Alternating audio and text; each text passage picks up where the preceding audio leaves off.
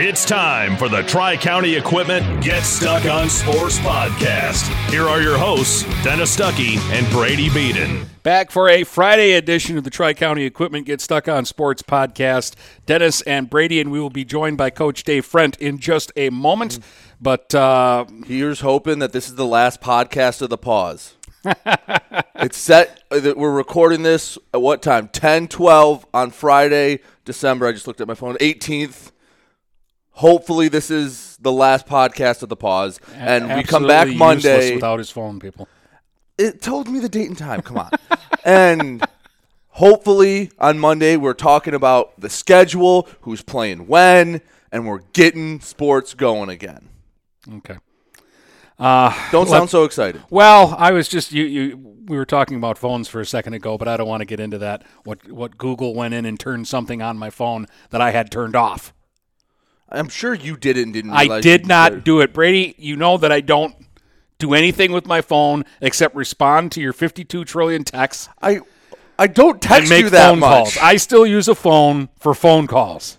if if answering the phone turns on Google stuff that I turned off, then uh, I'm not. I'm throwing my phone in the garbage. Every time you go on one of these It's an rants, invasion of my privacy. Every time you go on one of these rants, I just think of the Simpson episode where Grandpa Simpson is yelling at the clouds because he's angry at everything.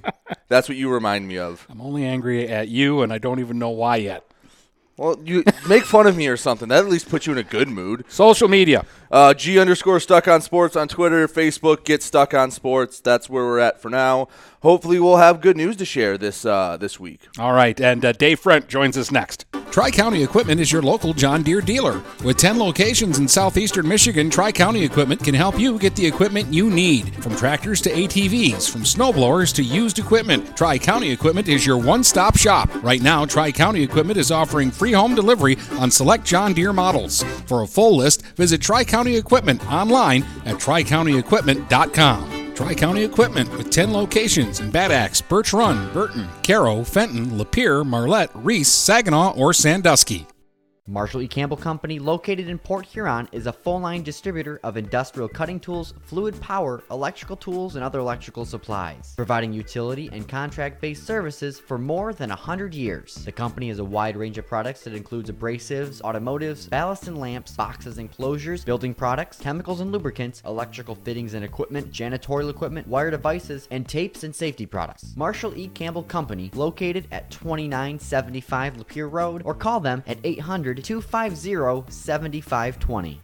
Buying or selling a home? You need an experienced company standing ready to help you with all your real estate needs who is committed to making you the client number one. O'Connor Realty hung out its real estate sign in the city of Marysville almost 40 years ago to help the good people of this community buy and sell their homes. O'Connor Realty provides access to free, no obligation home valuation reports prepared by a licensed realtor with no hidden fees. Located at 2801 Gratiot Boulevard, Marysville, give O'Connor Realty a call at 810 364 8700 for all your real estate needs. O'Connor Realty, small enough to know you, large enough to serve you.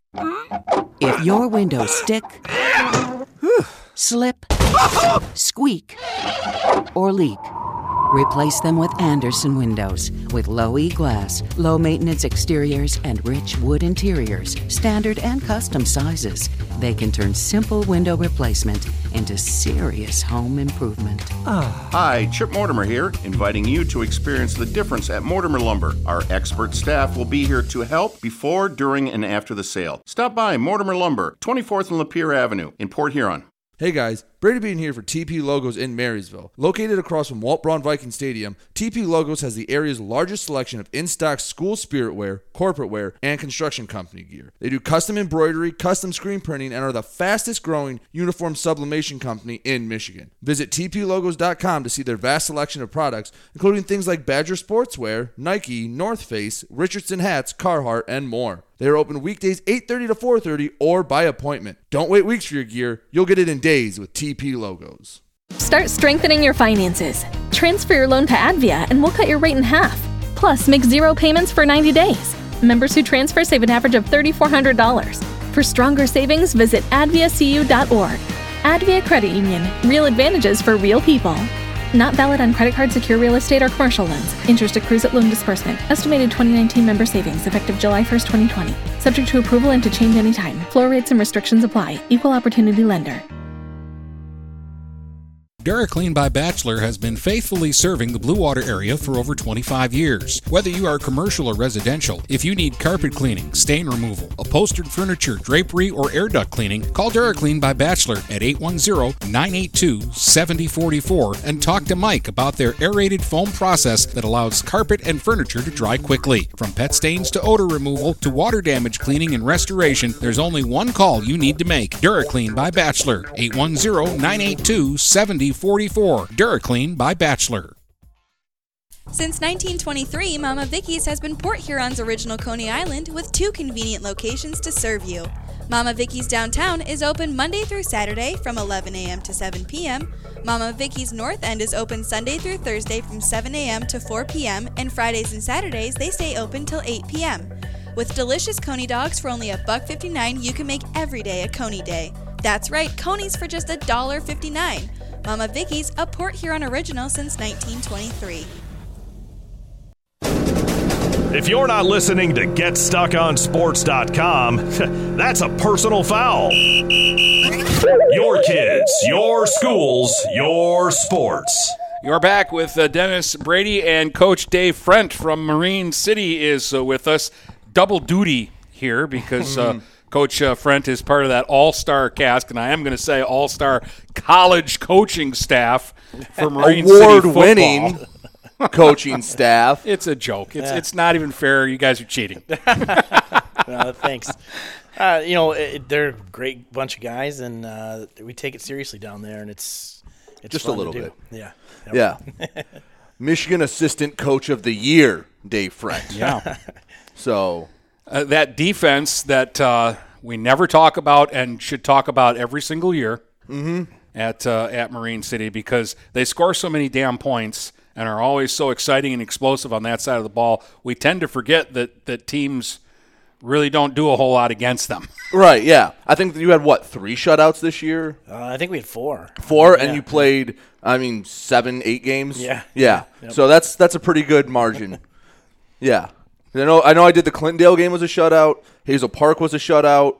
Uh, you shut out Denby, right? Yeah. That was the last game we did. So, and I think you shut out Madison, the only one I wasn't there for. Yeah, four shutouts. One of them in a district final. yeah, yeah, against the Denby team that was pretty good. Yeah, that was a semifinal team last year. You can year. say, "Oh, well, those other teams are no good." Yeah, but that you did what you're supposed to do against those teams. Then Yeah, yeah, and our, our kids were really good about uh, you know uh, adapting to the game plan and just uh, doing their job, and um, you know th- they were they took it serious and they took a professional approach and they, they wanted to, to do the best we could, and, and we take it serious to try and shut down teams. I think that gives our offense a little more freedom to to do some things. You know, you mentioned the professional approach. It seems like when you go and watch Marine City play football, it's a business trip. When they're playing, it's serious. Like they have fun, don't get me wrong, but you can tell that they're here, they're here to do a job, and when they do it well, they celebrate after. And I think the only time it really wasn't like that was maybe the first quarter of Hazel Park, where I think it was 0-0 at the end of one, and then by halftime you were up by 35.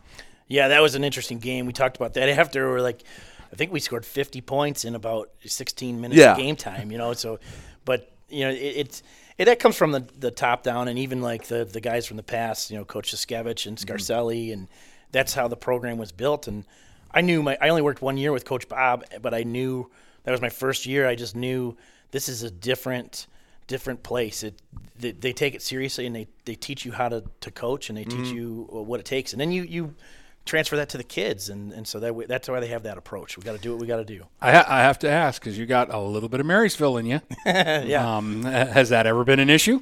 It's never been an issue. I I, I love those guys, and it's kind of cool because when you go to the game and you see some of the guys that coached me, um, you know, like Coach Ratsky this year, he was my JV coach, and uh, you know, so it's never been an issue. It's uh, it's actually been kind of fun to to compete against them.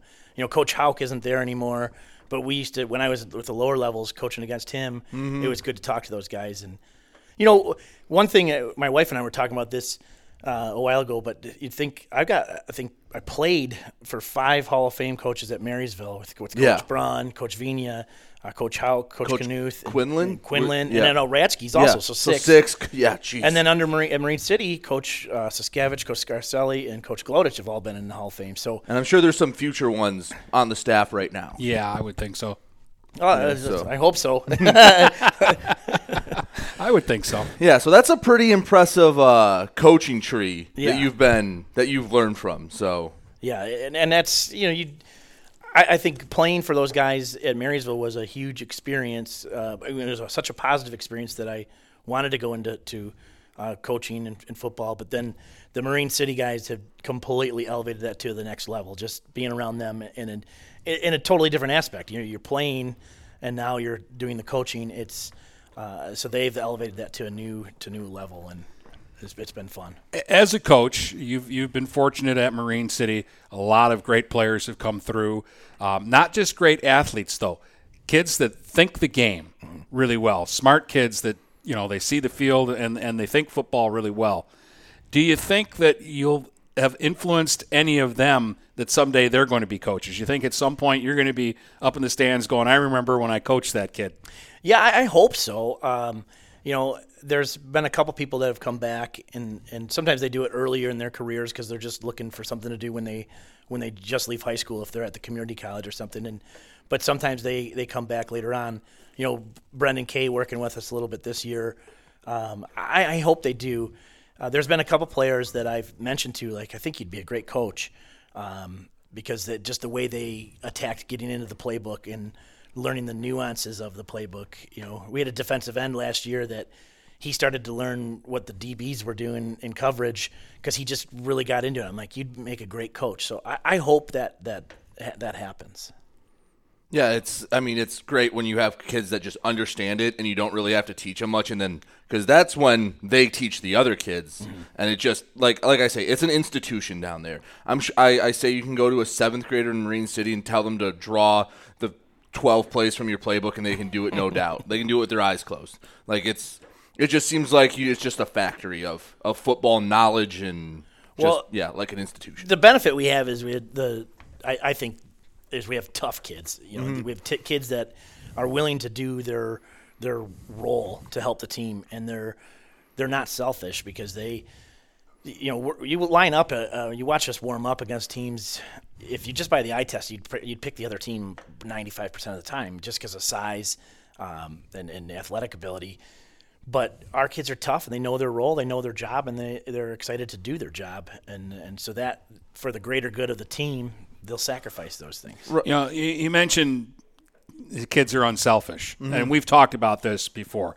They probably have at least three kids that could rush for a thousand yards if you gave them the ball twenty times a game, every game, easily thousand yard rushers. And probably your leading rusher struggled to get to five hundred yards this year because you spread it around to so many different people. Yeah. Well, and, and part of that is as the whole staff kind of working together, saying that, you know, Charles Tigert is going to have to play a lot of defense, and and so is Anthony Rensel. So we don't necessarily want them to get beat up getting 30 carries a game Right. because I need them on the other side. So if we can, it's kind of that committee, like when we just kind of work together as a staff. All right, he's getting a lot of touches. I can give him a blow on defense and put someone else in for him. Um, I can, you know, or he can limit their touches and and uh, and then I can use him more on defense. So it's just kind of that that that communication on the sideline of, hey, I'm going to use him more. Okay, I can give him a break. So I think sometimes that is a, a, a factor in that as well. Yeah, I think I barely called Charles Tigert's name at all until week five. And then you let him loose when you needed to. I mean, I, I can remember the one time he was featured, I think was that Hazel Park game. You put him in at quarterback for a drive and then kind of let him go back on defense and do what he needed to do. But the thing that I think's been most impressive about Marine City is not like some programs where you see they churn out these, you know, D1 guys, D1 guys. Like you have just just this raw athletic talent.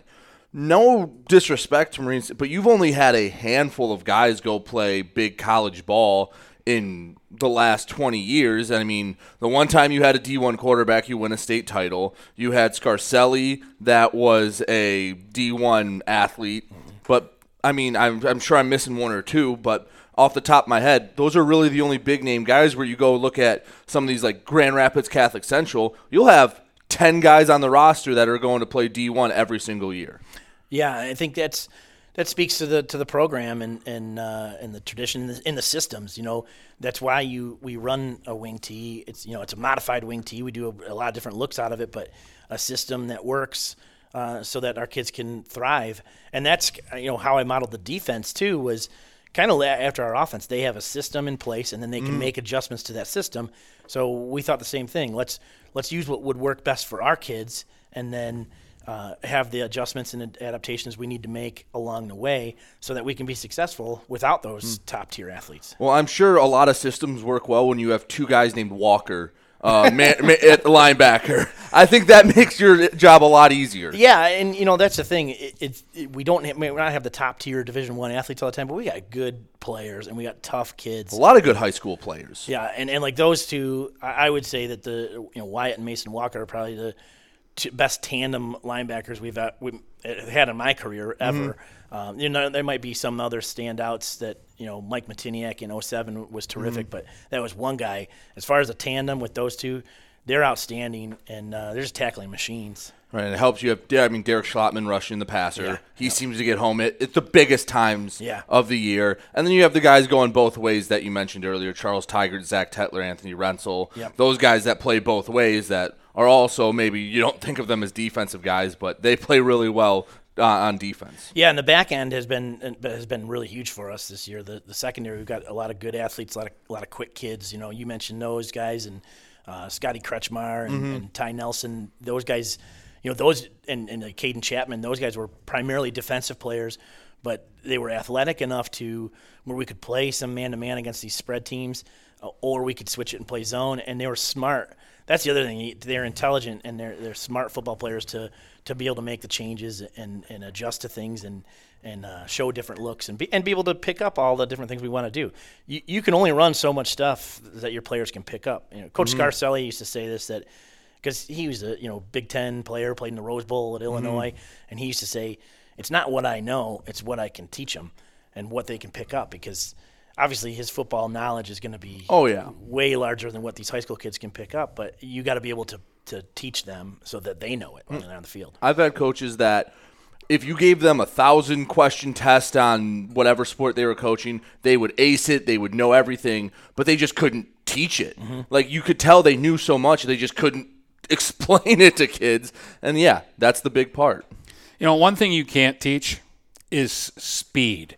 And every year, I go and watch Marine City play, and I see a Scarcelli, a Wesley, a Matheson, um, a Dawson Haney, a Soph. Uh, every year, where do these kids come from? And it's and it's not just Marine City. Like it's it's all of East China because St. Clair is this way too, where where these Meldrums and these kids come. Where do these kids come from?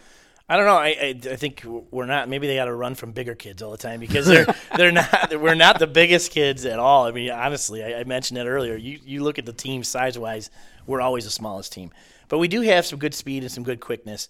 And the, but the, I think the key is to be able to play fast. You know, you, everyone team had probably has fast kids from point A to point B they can run fast, but can they play fast? Can you diagnose the play, especially defensively? Can you read your key, diagnose what's happening, and then attack with speed? That's what they've been able to do well. So yeah, speed helps. This year we've been we've had a, a very fast team, and that's uh, especially defensively, just to be able to swarm to the ball has been really helpful. When when you're undersized, how do you teach tackling? Because Marine City always tackles well. Well, we put a, a huge emphasis on, on tackling. Uh, you know, it, it's a leverage game. It's all about uh, um, you know getting underneath people's pads or in really we we're not very good at one-on-one tackling. When we do it in practice, I lose my mind because it's a hard skill. But then group tackling, you know, get angles and leverage where you, your friends can help you out and, and your buddies know where your help is, know where your teammates are. But we we emphasize it so much that I mean, we every day we're doing some type of tackling drill, and the rules don't allow you to do as much person to person contact, but we've been really innovative with our drills with bags and with uh, you know dummies that, that we just all sorts of different ta tackling angles and tackling drills to to really emphasize that because that's it, do whatever you want, but it's about blocking and tackling. Mariners are, are one of the area teams that still has a game hanging out Yeah. there, uh, football wise. So we'll talk about that before we get into basketball. You but read my let's, mind. Let's take a break uh, first, okay? And we'll be back with more of uh, Dave Frent here on the uh, podcast. Tri County Equipment is your local John Deere dealer. With 10 locations in southeastern Michigan, Tri County Equipment can help you get the equipment you need. From tractors to ATVs, from snowblowers to used equipment, Tri County Equipment is your one stop shop. Right now, Tri County Equipment is offering free home delivery on select John Deere models. For a full list, visit Tri County Equipment online at tricountyequipment.com. Tri County Equipment with 10 locations in Bad Axe, Birch Run, Burton, Caro, Fenton, Lapeer, Marlette, Reese, Saginaw, or Sandusky.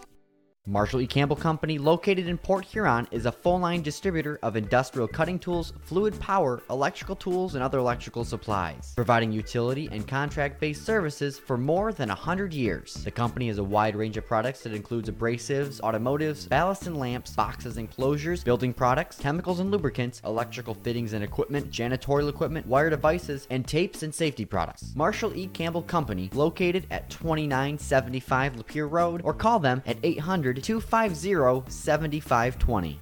Neiman's Family Market, located in St. Clair, is family owned and operated and involved in the community. Neiman's has created a shopping experience providing a variety of quality products, specialty items with superior customer service. Whatever your grocery needs are, from meats, bulk food, bakery items, produce, or even floral, Neiman's Family Market has what you will need. Entertaining? Neiman's has a full deli and they do party trays. Check out our new mobile website and see weekly specials, coupons, and recipes. Open 6 a.m. to 9 p.m. all week long. Visit Neiman's Family Market in St. Clair. You'll be glad you did. Since 1894, Ameriprise Financial has worked for their clients' futures, helping millions of Americans retire on their terms. Work with Ameriprise Financial Advisor Dave Betts, and together you'll develop a customized plan for your retirement. Discover the one to one relationship you deserve. Call Dave Betts today at 810 987 5370. Office is located at 527 Huron Avenue, Port Huron, Michigan. Investment advisory products and services are made available through Ameriprise Financial Services, Inc., a registered investment advisor. Start strengthening your finances. Transfer your loan to Advia and we'll cut your rate in half. Plus, make zero payments for 90 days. Members who transfer save an average of $3,400. For stronger savings, visit adviacu.org. Advia Credit Union. Real advantages for real people. Not valid on credit card, secure real estate, or commercial loans. Interest accrues at loan disbursement. Estimated 2019 member savings effective July 1st, 2020. Subject to approval and to change anytime. Floor rates and restrictions apply. Equal opportunity lender. The city of Marysville continues to strive to be a great place to visit, a better place to live, and a great place to open a business. Go to our City of Marysville webpage at cityofmarysvillemi.com to find employment opportunities, business assistance, learn about our outstanding Marysville public school system, or just book a round of golf at Marysville Golf Course. Marysville, a great place to visit, a better place to live, and a great place to open a business. And remember, the sun always shines in Marysville. Precision Care has been locally owned and operated in Marine City and has served the Blue Water community for over 25 years. Precision Care is the leading property and landscape contractor in St. Clair County. Always looking to hire the best people, check out their website at precisioncarellc.com. Click on the application for employment tab and send in your resume today. Precision Care is a proud supporter of local athletics at all levels. Call today at 810-765-7968. For all your landscaping needs, it's Precision Care LLC. If you're not listening to GetStuckOnSports.com, that's a personal foul. Your kids, your schools, your sports. All right, we're back with uh, Coach Dave uh, Frent. Uh, before the latest pause um, that we hope will be over here shortly, uh, Brady was getting ready to go to Frankenmuth because he was going to follow the Marine City Mariners uh, there for uh, a uh, big playoff game against uh, a Frankenmuth team that's uh, been tough Yeah. on Blue Water area teams in recent years in, in playoff games. But to me, this one was kind of a toss up. And to me, it was going to be the tougher game for either team. Whoever won this game, this was a tougher game than the next game they were going to play, in my opinion. Yeah, and that, it might be. And you know, I've watched a little bit of Lansing Catholic, but not enough to put a game plan together or anything. But uh, you know, we're just focused on on Frankenmuth at this point, and you know, uh, it would have been a, a, a really good game. I think at first, you know, the first weekend, you know, you're watching film and it's a little overwhelming because they were so good and they were just blasting everybody. But the more you watch, you said, okay, I, I think we could maybe do some things. So um, I think it. W- I think we would have had a shot at it, and Mhm. it would, would have been a good game to play. Hopefully, we still get to play it. Well, let's be honest. You're, I mean, you didn't have the toughest district in the world. It's been Right. one of the more favorable draws. I think you can correct me if I'm wrong, but I know we were, and I'm sure you were out of the side of your eye going, okay, Frankenmuth regional final. When back in was it week two, you saw the district drawings because because I mean you've had much tougher districts than what you had this year. Yeah, I mean, you look at it, you look at the draw, and you say, okay, we, we could do some damage here. But, you know, we've also had years. I think the year after uh, we won state championship in 7 Mhm. 2008, we thought we had a really nice draw, and then we lost to Clintondale in the first round. and we thought, oh my gosh, we, you know, we'd be at the semifinal before we reach like Country Day or something. So, Mhm. um, you, you just you can't get caught in that. You just got to play the games and and uh, as they come. So, yeah, I mean, Frankenmuth's all. As you do this long enough, you know there's teams that are always out there. You know that like Almont, if, if we get their path, they're going to be in our way. We know that Frankenmuth's going to be in our way. Well, they've been a blue water killer Yeah. the last four years. I think they've knocked you, Richmond, Almont. Almont, and Algonac all out of the playoffs within the last three or four years. Yeah, and they've had some good teams, and and you know we played them. I think it was 2017, and uh, I thought we were right in there for a while. They just, you know, they they made more plays. I think to me it was like third downs, and really that was that became our emphasis the next year is how do we get better on third downs, and really the next last few years we've been outstanding on third down per- um, Mhm. conversions, but that game in particular was a killer because I felt like you take five, six plays out, and we were right there with them. And then the next week, they they had uh, Grand Rapids West Catholic. They were up twenty-one-six, and then their quarterback got hurt, and then West Catholic rolled them and ended up winning like their third straight title. So we always know we're real close. We're not that far off every year we, we take the field, and uh, but you know there's certain teams you're going to have to run up against, and um, so this is one of them. And uh, you know, they, yeah, they've had success against our area, but you know, I think you know we've had success in the playoffs too, and uh, we'd like to play them. You know, Yeah, I, I, I know you hope that, that it still happens, but do you, do you realistically do you think there's any chance that we get a, a, a football season completed? I do, and I'm optimistic by by nature all the time. I'm always looking for the the you know glass half full and the the positive outlook, but. Um, I do. I, I, I from what I've heard, my inside sources telling me that they're, the MHSA is meeting right now, and they're probably discussing winter sports and, and how they do fall. Um, if it moves to the spring, uh, I am optimistic they do. I, I do- like I mentioned uh, to some people before. You know, the MHSA president has a kid that's a senior that's still alive in the playoffs too for football, so he's got a personal interest to to keep it going. Maybe it does. Uh, It's a weird year, and maybe maybe those spring sports do go into late June, July. But uh, you know, we've we've had so much time without sports that maybe maybe we can go a little longer with sports this year. Well, so uh, maybe before we get back to football, we'll have basketball season, and kind of unexpectedly, you're going to be the man on the sidelines for the Mariners in the gym this year, whenever that may get going. Yeah. You excited about that? I am excited. I, I was I'm nervous. uh, you know, I I uh, you know, the coach Coach Hand Scott Hand was doing such a good job with them, um, taking over from um, Coach Glodich, and uh, and then he came down with an illness, and I think during COVID he just uh, didn't feel comfortable. So the job was posted as a one year interim position, Mhm. and then no one was really going for it. And um, I just know with with my nephews being juniors in the high school and playing basketball and and really you know uh, you were mentioning before that all the seniors we lost but this our junior class is really athletic and uh, it's a great group of kids so I thought they just need somebody that's going to take it serious and somebody that uh, is is around and so I stepped up and, and did it and so and then once you make that choice uh, then yeah I got really excited and you know, I'm watching college games and picking up stuff, trying to, you know, writing stuff down. What do I want to do? And um, so it is exciting. I'm excited for the challenge. I, I kind of like taking on these challenges and seeing what uh, it's like on the football field, preparing for a, a, um, a really good offense. It's Mhm. a challenge. You got to find a way to, to defeat them. So basketball will be a nice challenge for for me and for the kids, and So yeah, there is a level level of excitement. Yeah, just just jokingly, uh, when when I got in here and started setting up for the podcast, and I said to Coach, "Well, what about this guy? What about this guy? What about?" I went through the first four names, and I said, "Okay, I don't have any questions about basketball." They were all seniors last year. But I mean, you're taking over a team that what won a league title last year. Yeah. I mean, you think about Marine City football. You don't usually talk about Marine City basketball winning league titles Mm-hmm. and kind of being one of the better teams in the area. I mean, people say, "Well, it's the Mac Browns," but you still won the league title. You still did something that I mean, I don't know how often that's happened in Marine City's uh, recent history. Yeah, I think they um, maybe the last couple of years before that maybe they did, um, but uh, yeah, it's it's you know it's definitely not as well known as the football program for sure, and um, but uh, you know the, and that team was very good, and they had some some kids that you mentioned, Mistretta and Camer and and Aubrey Comment that only played um, basketball. You know, they, they didn't play football, and so there was a big focus, and they did a great job of of really wanting to do well at that, and they did.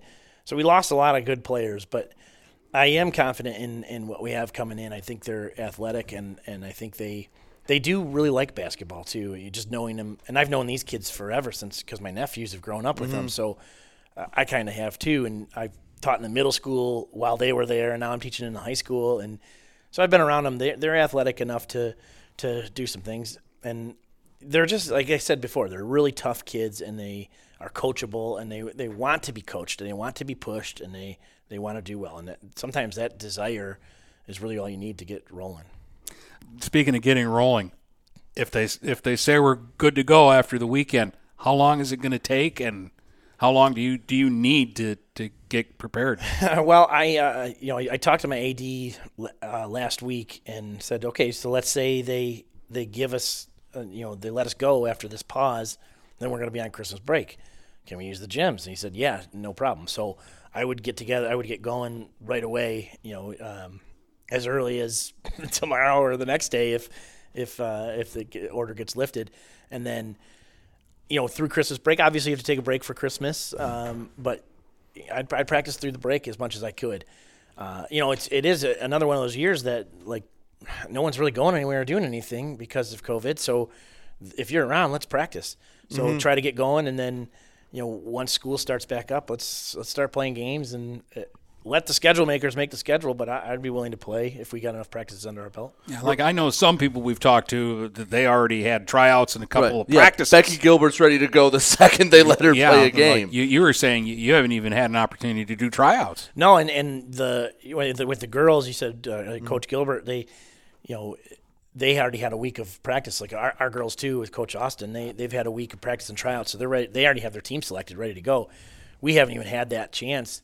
We actually haven't even had a chance to have open gyms. Like some football teams that lost in the earlier rounds of the playoffs could Mm. have open gyms with them, but so many of our players play football.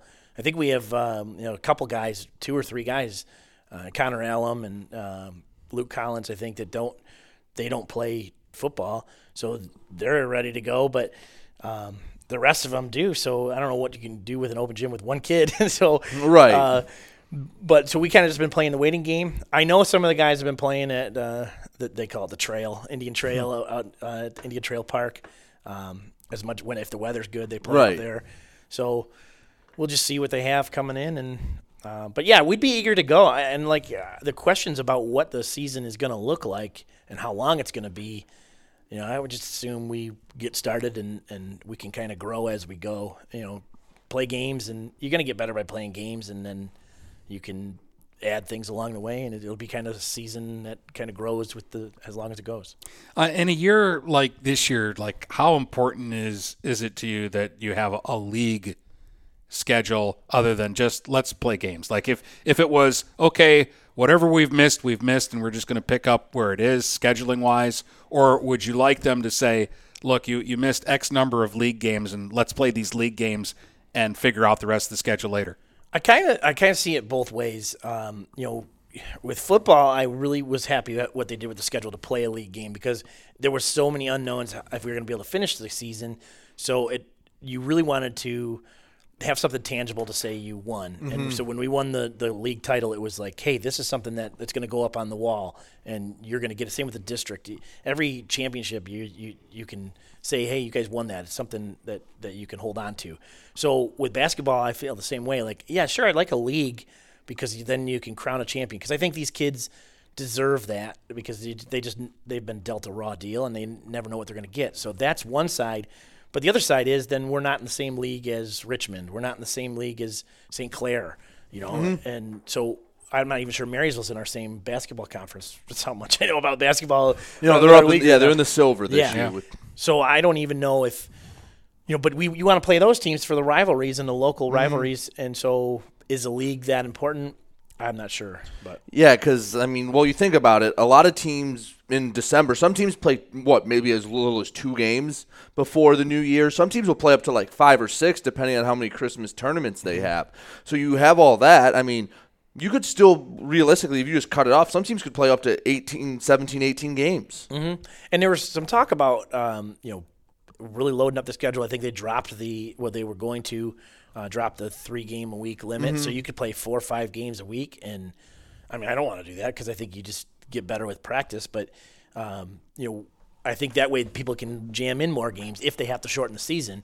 Because, like you said, there's people have some games before break, but the majority of them are in January and February and early Mhm. March, and then um, then then the tournament starts. But Yeah, And the way the way it is, I mean, because they want the girls' playoffs to start a week before the boys, so it seems to me like the girls will be more jam packed to try to get their schedule in.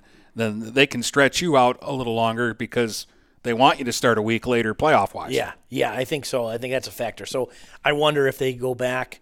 Uh, do the girls start playing right away, the first week back to school, and then they give us a week, or do we both start playing right Mhm. away and we just stretch our games a little bit longer? It, it'll be interesting to see. You know, and like I said, I, I think from what I heard, the MHSA is meeting right now, so they'll they maybe give us some feedback. Uh, you know, as as we go here. Well, and let's be honest. We can you can push this the tournament back a week or two because the start of spring sports in Michigan, you're just in the gym. Yeah. You're just taking ground balls or doing stuff inside whether or if you're doing track, you're just running through the hallways. And that's fine for a couple days, but then when you're on week 3 of doing that, you kind of go insane. So I think you do have a little bit of a window there to okay, we'll push both tournaments back a week or two and just get a normal twenty game uh, schedule I'll, in. I'll be willing to bet the last two Aprils that we've had baseball and softball, we've had more rainouts and snowouts than we've had games played. Yeah, and then what that does is when they are able to play, uh, when the weather does turn around, they've got games every day, and so you have like zero practice time because Mhm. you're just playing games. And uh, you know, I've always said that too. The spring season, if they just backed it up a little bit, so you go into the the summer a little bit, but the teams that are are really good and they want to finish because they're they got a chance for a state championship, they're happy to play into the Mhm. summer. Um, so i i this is a year. Like I said, we've had so many, you know, uh, problems with playing sports that maybe maybe playing a little longer sports uh, will be good for us, you know, this year. All right. Uh, we'll grab a break and then we'll come back and do one more segment with Coach uh, Frent in just a moment. So stick around. Buying or selling a home? You need an experienced company standing ready to help you with all your real estate needs who is committed to making you the client number one. O'Connor Realty hung out its real estate sign in the city of Marysville almost 40 years ago to help the good people of this community buy and sell their homes. O'Connor Realty provides access to free, no obligation home valuation reports prepared by a licensed realtor with no hidden fees. Located at 2801 Gratiot Boulevard, Marysville, give O'Connor Realty a call at 810 364 8700 for all your real estate needs. O'Connor Realty, small enough to know you, large enough to serve you. Hi, Chip Mortimer here. So much depends on your roof. Mortimer Lumber proudly features the Landmark Series shingle from Certainteed Roofing. Landmark shingles come in many colors to surely enhance the look of your home. Landmark shingles offer a limited lifetime warranty, so you can be assured your roof will last for generations to come.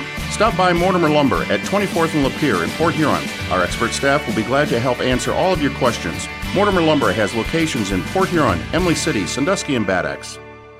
Neiman's Family Market, located in St. Clair, is family owned and operated and involved in the community. Neiman's has created a shopping experience providing a variety of quality products, specialty items with superior customer service. Whatever your grocery needs are, from meats, bulk food, bakery items, produce, or even floral, Neiman's Family Market has what you will need. Entertaining? Neiman's has a full deli and they do party trays. Check out our new mobile website and see weekly specials, coupons, and recipes. Open 6 a.m. to 9 p.m. all week long. Visit Neiman's Family Market in St. Clair. You'll be glad you did. Feel more confident and in control of your financial life. Ameriprise advisors can work with you to provide personalized, goal based advice based on your short and long term goals. Plus, you can track your investments and financial solutions with our digital tools and regular meetings. Call Ameriprise financial advisor Dave Betts today at 810 987 5370. That's 810 987 5370. Office is located at 527 Huron Avenue, Port Huron, Michigan. Ameriprise Financial Services LLC, member FINRA and SIPC. TP Logos in Marysville has the area's largest selection of in stock school spirit wear, corporate wear, and construction company gear. They do custom embroidery and custom screen printing and are the fastest growing uniform sublimation company in Michigan. Visit tplogos.com to see their vast selection of products, including Badger Sportswear, Nike, North Face, Richardson hats, Carhartt, and more. They are open weekdays 8:30 to 4:30 or by appointment. Don't wait weeks for your gear. TP Logos will have it in days. Located across from Walt Braun Viking Stadium in Marysville. Preferred Charters is a privately owned and operated transportation service located in Michigan for the past 13 years. Well known for customer service and well maintained equipment. From sightseeing tours to conventions, corporate transfers, sports teams, parades, sporting events, and private charters, Preferred Charters has the wheels and wherewithal to ensure the smoothest ride with drivers that are the best in the business. Call 810 982 7433 and let Preferred Charters do the driving. For full service residential and commercial network installation and management, you need Andrew Thompson at Thompson Engineering. Thompson Engineering will install and maintain long and short range point to point links, install security cameras, access controls, and provide audio video engineering. Visit online at thompson engineering.com or call them at 810 221 1667. That's 810 221 1667. Thompson Engineering, network and radio solutions that work. If you're not listening to GetStuckOnSports.com, that's a personal foul. Your kids, your schools, your sports.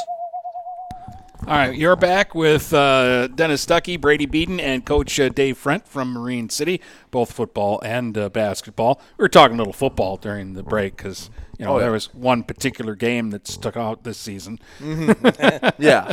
doesn't really mean much. Like people don't care about that Marine Right. City Marysville game. Yeah. that's not like a big deal. Or I'm just glad because I hyped it up for four straight weeks and it actually lived up to the hype. Yeah, it did. I almost had him talked into. He he was doing some graphics to put out on the, the Twitter and, and on the uh, Facebook. Oh, uh, I don't have my page. laptop here. Um, and and I wanted I wanted to, him to put a mushroom cloud in the background of the I- two I emblems made it. smashing together. I made. I think I had some had trains the colliding. trains colliding.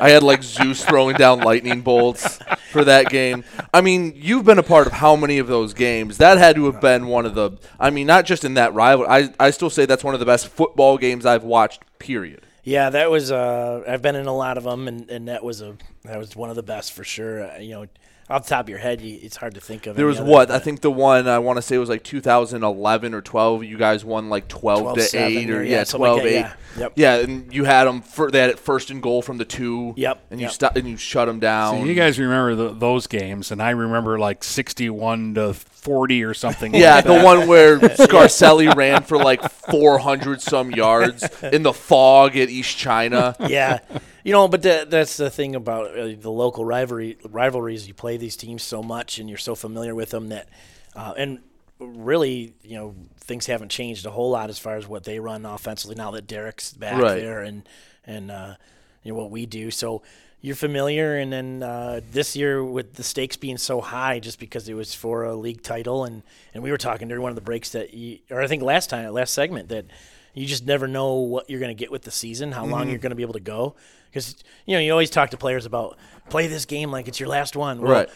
Literally this year, that was never more true because you just never knew when when things were going to be done. So to play with the stakes so high for a league title, it was a fun game. Well, and here's one thing we've talked about before about Marine City football. You talk about you never know when it's going to end. And you mentioned, I think, in the first segment, you getting upset by Clintondale in 8 How do you guys like keep your kids and I guess more so uh, it's more so a fan problem, but to have the expectations that yes, we're going to make a deep playoff run, but not take the districts for granted. Because I remember talking to people before the Denby game. At that point, you're seven and zero. You've had one close game, and we were talking about this very topic and said, fair or not, if you lost that Denby game, people would have said that that season was a failure, despite going seven and zero with a league title. Well, I mean, I think some of the history, you know, uh, you kind of use that to your advantage and say uh, you, you've just been through the wars. You know, Mm. Our, that's the benefit of being on the staff. That's that's uh, been passed on from coach to coach to coach is that y- you can rely on your past history. Um, one thing I try to tell them every year is that you know November football. There's no guarantees in November. I I say that every year. There's no guarantees in November. You, you play. Uh, you have crappy weather, Mhm. and you play in the snow. Uh, you have a one bad game, and you fumble it a couple times. You're going to lose. And re- the farther you go, there's no bad teams. And that, there's what we told them the Denby week. Like, look, there's there's 16 teams left in this division. None of them Right. are bad. The, the bad teams are gone. You know, so y- you got to be ready to play because you could lose. And like last year, I think our kids thought that we we had so many kids back from the semifinal of the year Mhm. before that I think we thought we were going to win it all. But we said in, November anything can happen. And you know we play Almont and our coach gets tossed in the first first five minutes of Mhm. the game, and you know it rattles us for a little while. We we didn't play our best. We came back with a chance to win it, and then we were done. You know, so I think you look at it, and I always tell them during the regular season, all we're trying to do, I mean, you want to win, a league championship, but we want to get as good as we can get. Let's get as good as we can get so that when Mhm. we play in November, we can lay it all, all our chips on the table and say, let's let's have at it because we know there's no guarantees. Yeah, we, we got back on to football during the break because you have some news. Oh yes, I didn't. I did want to mention this. Yeah, gee, how we get sidetracked. Uh, someone you had to game plan against, Demarco Singleton, did finally get his first uh, Division two offer from Ashland, which surprised me because you look at their roster, they don't offer kids outside of Ohio. They are some big, tough kids down at Ashland. So if Demarco Singleton wants to play somewhere, he's got an opportunity, and I'm sure we're going to be talking about uh, other offers for, from him soon. And then that kind of got us into the whole game. Yeah. Because we're, we're talking that we thought DeMarco was the player of the year. And then I said uh, Heslop will be player of the year before he graduates. And then we got into the whole how that game turned out. yeah. Yeah. yeah. Which how nice. I mean, again, you I know you have a lot of seniors. You have Darius Watson, one of the Walkers seniors, among a few others that are really good players. But even if the season is over, next year you have a lot of young talent coming back. I thought Charles Tigert was a senior until like week four because he just plays like it and has the presence of one. I mean, you have a lot of kids that are going to be studs, and they're only going to be juniors next year. Yeah, and, and Charles has been on the varsity since he was a freshman, Mhm. and so a lot, a lot of people forget they think he's been around for so long that he should be a senior. But yeah, that that helps to, to have all those kids back. Um, I, you know, I do think we would will miss you know Mason Walker and Derek Mhm. Schlotman, you know Anthony Rensel, what they bring to the, the table.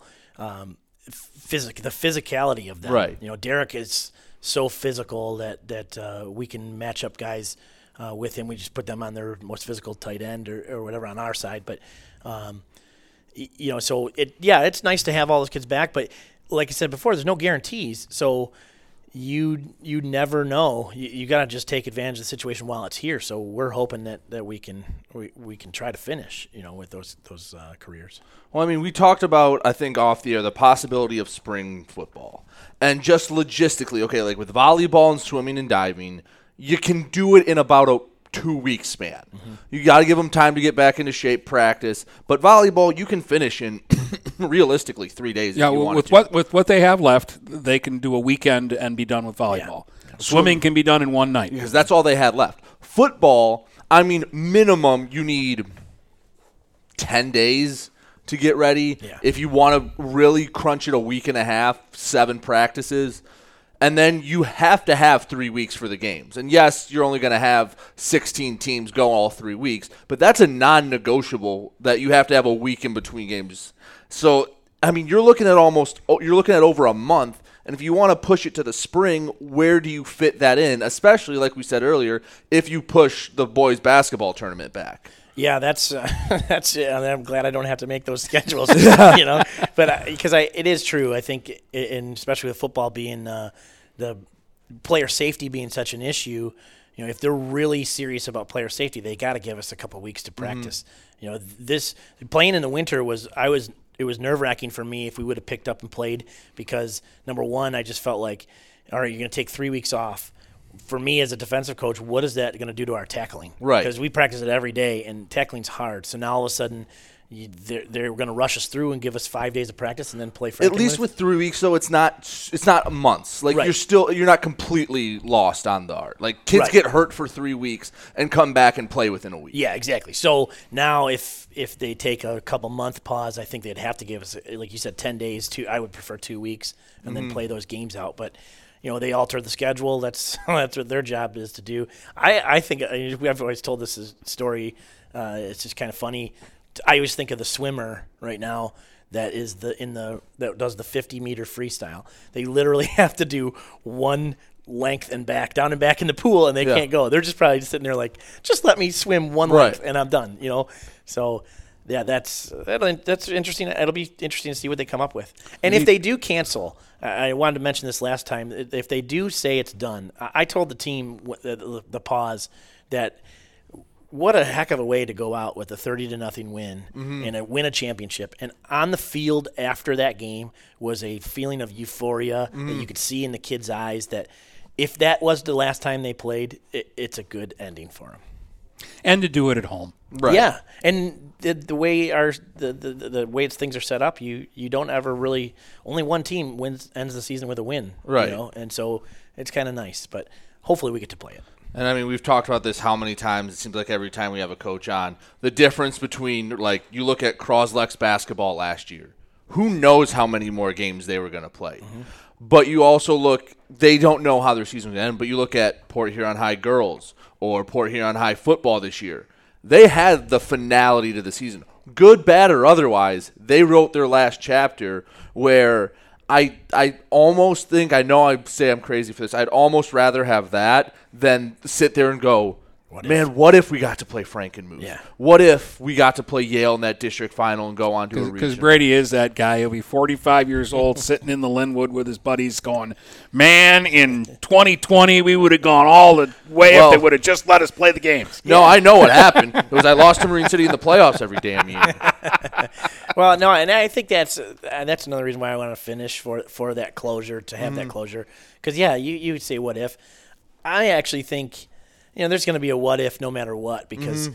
you can't tell me that three months down the road teams aren't going to change and, and how you what you well, do. and we talked about the early enrollee Yeah. issue. I mean, I know you don't have it at Marine City, but a lot of the bigger schools, you have kids that are, you know, high Big Ten recruits that they want, like Braiden McGregor did Yeah, this. yeah. Braiden McGregor in this situation last year, Braiden McGregor would have been gone if they re- started the games up again. Right, yeah, and uh, like you said, that doesn't affect us, and you know, I guess maybe maybe in our division it would affect uh, the, all those Catholics that live in Grand Rapids and and go to GRCC. Uh, darn, you know, it's too bad. I guess uh, you'll have to deal with some non D1 athletes, but uh, yeah, I think but teams are going to change, and like you know, we we kind of again looking at the positives of it, the winter weight room would will be a lot more uh, energetic and a lot more focused because there is a goal. If they give us a spring season, there is something at the end of the tunnel to Right. say, you're not doing this for August. You're doing this for a game that's here. Uh, so it might be a little more uh, energetic in the Well, I guess the the downside of that is if you get a guy that plays basketball, if you get you know maybe a tight end defensive lineman that usually is let's say 215 pounds, 210, they play basketball, they're going to drop into the 190s. Yeah. And then you're going to tell them to turn around in two weeks and get into football shape at the same time. That's going to be tough because. You know, I mean, obviously basketball is a lot more cardio intensive, and you're not as bulky during that. Mm-hmm. And then you have to go run into other guys. Yeah, and that's that's tough, but I guess uh, maybe that's the benefit of being a football coach and a basketball Yeah. coach that believes in the weight room. So maybe we'll make sure we get them in the weight room too. But uh, and they have to do some of that stuff on their own to kind of maintain strength. It, it's kind of like the football season. You know, you're you're doing a lot of stuff to to get um, you're powerful and and be ready for the season. But through the season, you're still lifting, but you're really trying to maintain strength. You're not trying to put on on strength during the season. It's hard to do that. So you're trying to maintain it, and man, that- that'll be the challenge during this off season too. All right. Well, I got into town in '95. Twenty-something-year-old snot-nosed broadcaster like Brady is now, uh, and uh, so I, I actually have broadcasted games that Coach Frent played in. um, tell me about uh, you got any good uh, Walt Braun stories or Jim Vina stories? Be, because uh, that was a different era too. When when I when I got into town, it was lined up around the block more than an hour before the gates opened Yeah. at Viking Stadium. Um, and football, it wasn't just a Friday night game. It was it was a culture and it was the community. Yeah, and you know, the growing up in Marysville, and you, you the the goal you wanted to play for Coach Braun, and and there was just this, you know, this aura about oh my gosh, you play for him. It's such a such a fantastic experience, and, and my brother was able to play for him, and uh, and then he suffered the stroke, and he really wasn't the same. And uh, my brother actually got his junior year pre-stroke and then senior year post-stroke, so he saw a major difference. And by the time I came around, you know, Coach Vini was kind of running things. You know, Braun was there, but Coach Vini was kind of running the show. But uh, it was still, you know, an honor to play for him. But then, you know, some good stories. You know, Coach Vini, we, or Coach Braun would save us from drills sometimes because Coach Vini was going so hard, and then Coach Braun went on a call over and take a joke or tell a joke to us. But a couple one, uh, one we were playing Richmond and we were losing, and we, we ended up losing the game. But we were getting smoked at halftime, and uh, so he had his cane, and we all had our helmets on at halftime. He wouldn't let us take them off, and he was screaming at us and telling us we were going to walk. You guys are going to walk home, and he always spelled words too. W A L K walk, and and then the guy right next to me, he took his cane and just crack right on the helmet. And I just remember thinking, oh my God, I'm so glad that it wasn't me, you know, because that would have hurt, you know. But then there were a couple times where uh, one of my buddies is an offensive lineman, and at practice, um, he'd kind of talk Coach Braun into racing him in his golf cart. And he, he- the offensive lineman running a 40 yard dash. So we had like a golf cart race with him. But um, no, and, and Coach Vina, I just thought was uh, was a defensive genius, and he's been one of my idols growing up because he just uh, there were times in timeouts he'd be like, okay, they're going to run this play, and then they would run that play, and you're like, wow, how does he know? So, and now being a defensive coordinator, I, I do know he did his homework and he studied and did uh, did great. But those are were good guys to be around and, and to learn the game from. Well, like you said, I mean, you've been around what? 10 Hall of Fame coaches Yeah. in your career, whether you played for or coached with them. So, I mean, if, if you're going to learn from anyone, you might as well learn from the best. So, Yeah. that's That's that's, uh, and I'm sure that number will grow with time, with the amount of guys, whether I mean on your staff right now or that have been on your staff. It's that that, that number is definitely going to get higher.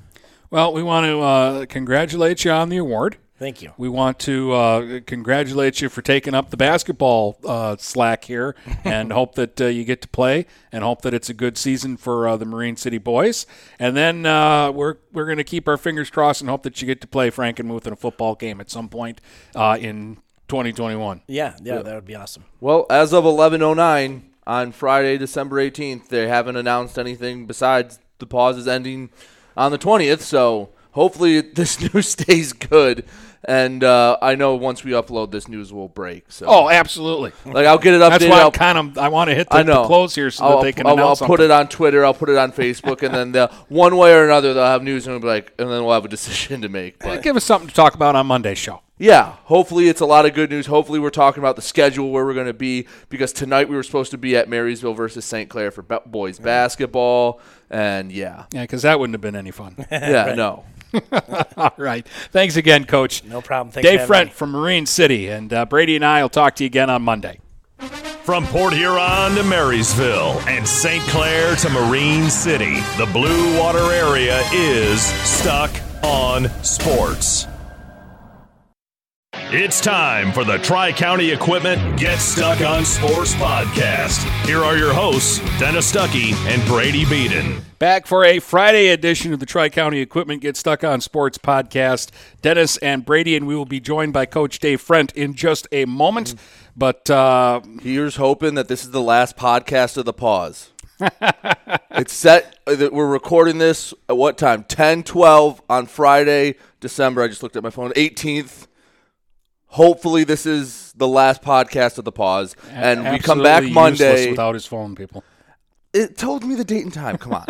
and hopefully on Monday we're talking about the schedule, who's playing when, and we're getting sports going again. Okay. Uh, Don't let- sound so excited. Well, I was just you. You we were talking about phones for a second ago, but I don't want to get into that. What what Google went in and turned something on my phone that I had turned off. I'm sure you did it and didn't I did not do it, Brady. You know that I don't do anything with my phone except respond to your 52 trillion texts I I don't text make you that phone much. calls. I still use a phone for phone calls. if if answering the phone turns on Google stuff that I turned off, then uh, I'm not. I'm throwing my phone in the garbage. Every time you go on one of these It's an rants, invasion of my privacy. Every time you go on one of these rants, I just think of the Simpson episode where Grandpa Simpson is yelling at the clouds because he's angry at everything. That's what you remind me of. I'm only angry at you, and I don't even know why yet. Well, you make fun of me or something. That at least puts you in a good mood. Social media. Uh, G underscore stuck on sports on Twitter, Facebook, get stuck on sports. That's where we're at for now.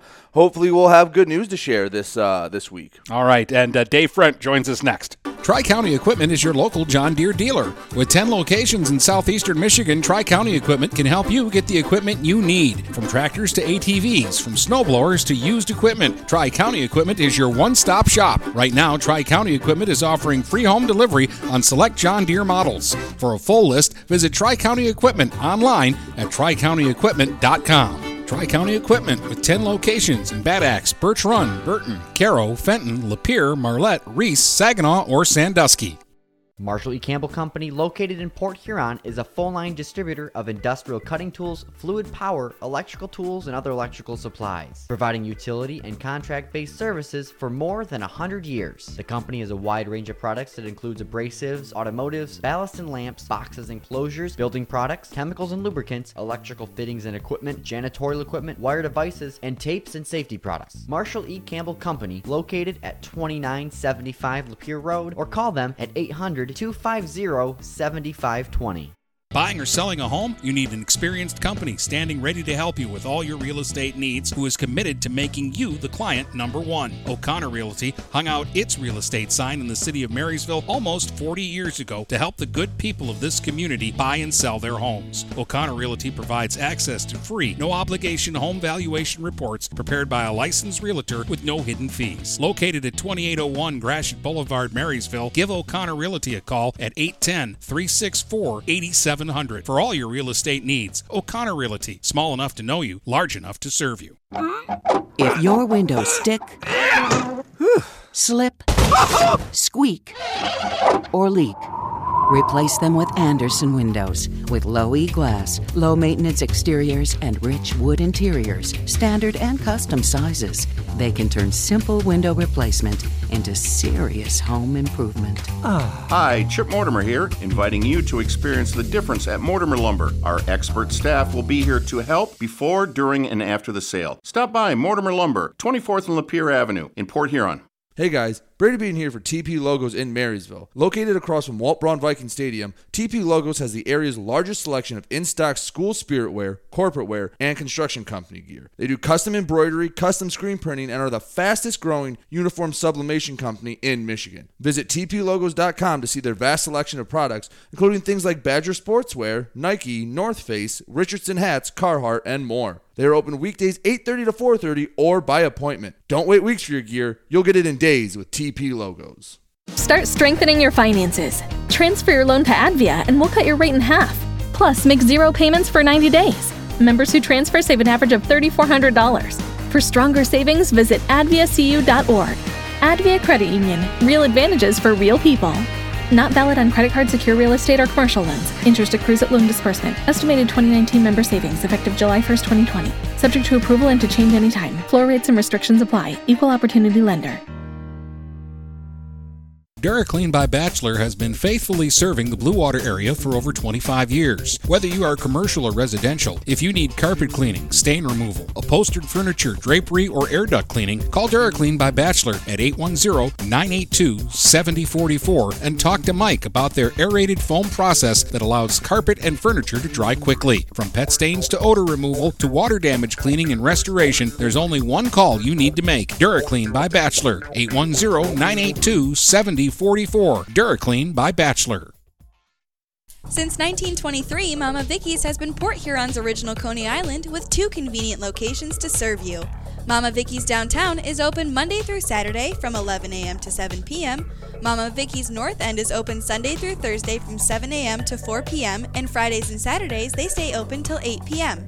With delicious Coney dogs for only a buck 59, you can make every day a Coney day. That's right, Coney's for just a dollar 59. Mama Vicky's, a Port Huron original since 1923. If you're not listening to GetStuckOnSports.com, that's a personal foul. Your kids, your schools, your sports. You're back with uh, Dennis Brady and Coach Dave Frent from Marine City is uh, with us. Double duty here because uh, Coach uh, Frent is part of that all star cast, and I am going to say all star college coaching staff for Marine Award winning coaching staff. It's a joke. It's Yeah. it's not even fair. You guys are cheating. no, thanks. Uh, you know, it, they're a great bunch of guys, and uh, we take it seriously down there, and it's it's Just a fun to little do. bit. Yeah. Yeah. Michigan Assistant Coach of the Year, Dave Frent. Yeah. So Uh, that defense that uh, we never talk about and should talk about every single year Mhm. at uh, at Marine City because they score so many damn points and are always so exciting and explosive on that side of the ball. We tend to forget that that teams really don't do a whole lot against them. Right, yeah. I think you had what, three shutouts this year? Uh, I think we had four. Four, Yeah. and you played, I mean, seven, eight games. Yeah. yeah. Yep. So that's that's a pretty good margin. yeah, I know. I know. I did the Clintondale game was a shutout. Hazel Park was a shutout. Uh, you shut out Denby, right? Yeah. That was the last game we did. So, and I think you shut out Madison, the only one I wasn't there for. Yeah, four shutouts. One of them in a district final. Yeah. Yeah, against the Denby team that was pretty good. Yeah, that was a semifinal team last year. you can year. say, "Oh, well, those other teams are no good." Yeah, but that you did what you're supposed to do against those teams. Then Yeah, yeah, and our, our kids were really good about uh, you know uh, adapting to the game plan and just uh, doing their job, and um, you know th- they were they took it serious and they took a professional approach and they, they wanted to, to do the best we could, and, and we take it serious to try and shut down teams. I think that gives our offense a little more freedom to to do some things. You know, you mentioned the professional approach. It seems like when you go and watch Marine City play football, it's a business trip. When they're playing, it's serious. Like they have fun, don't get me wrong, but you can tell that they're here, they're here to do a job, and when they do it well, they celebrate after. And I think the only time it really wasn't like that was maybe the first quarter of Hazel Park, where I think it was 0-0 at the end of one, and then by halftime you were up by 35. Yeah, that was an interesting game. We talked about that after. We were like, I think we scored 50 points in about 16 minutes Yeah. of game time. You know, so, but you know, it, it's it, that comes from the, the top down, and even like the the guys from the past. You know, Coach Siskevich and mm-hmm. Scarcelli, and that's how the program was built. And I knew my I only worked one year with Coach Bob, but I knew that was my first year. I just knew this is a different different place. It they, they take it seriously and they, they teach you how to, to coach and they teach Mhm. you what it takes, and then you you transfer that to the kids, and, and so that way, that's why they have that approach. We got to do what we got to do. I, ha- I have to ask because you got a little bit of Marysville in you. Yeah. Um, has that ever been an issue? It's never been an issue. I I, I love those guys, and it's kind of cool because when you go to the game and you see some of the guys that coached me, um, you know, like Coach Ratsky this Mhm. year, he was my JV coach, and uh, you know, so it's never been an issue. It's it's actually been kind of fun to to compete against them. You know, Coach Hauk isn't there anymore, but we used to when I was with the lower levels coaching against him. Mhm. It was good to talk to those guys, and you know, one thing uh, my wife and I were talking about this. uh, a while ago, but you'd think I've got. I think I played for five Hall of Fame coaches at Marysville with, with Coach Yeah. Braun, Coach Vina, uh, Coach Howe, Coach, Coach Knuth, Quinlan? and Quinlan, Yeah. and then Ratsky's Yeah. also. So So six. six. Yeah, jeez. And then under Marine, at Marine City, Coach uh, Siskevich, Coach Scarcelli, and Coach Glodich have all been in the Hall of Fame. So And I'm sure there's some future ones on the staff right now. Yeah, I would think so. uh, so- I hope so. I would think so. Yeah, so that's a pretty impressive uh, coaching tree Yeah. that you've been that you've learned from. So Yeah, and, and that's you know you. I, I think playing for those guys at Marysville was a huge experience. Uh, it was a, such a positive experience that I wanted to go into to uh, coaching and, and football. But then the Marine City guys have completely elevated that to the next level. Just being around them in a, in a totally different aspect. You know, you're playing, and now you're doing the coaching. It's uh, so they've elevated that to a new to new level, and it's, it's been fun. As a coach, you've you've been fortunate at Marine City. A lot of great players have come through. Um, not just great athletes, though. Kids that think the game really well. Smart kids that you know they see the field and and they think football really well. Do you think that you'll have influenced any of them that someday they're going to be coaches? You think at some point you're going to be up in the stands going, "I remember when I coached that kid." Yeah, I, I hope so. Um, you know, there's been a couple people that have come back, and, and sometimes they do it earlier in their careers because they're just looking for something to do when they when they just leave high school if they're at the community college or something. And but sometimes they they come back later on. You know, Brendan Kay working with us a little bit this year. Um, I, I hope they do.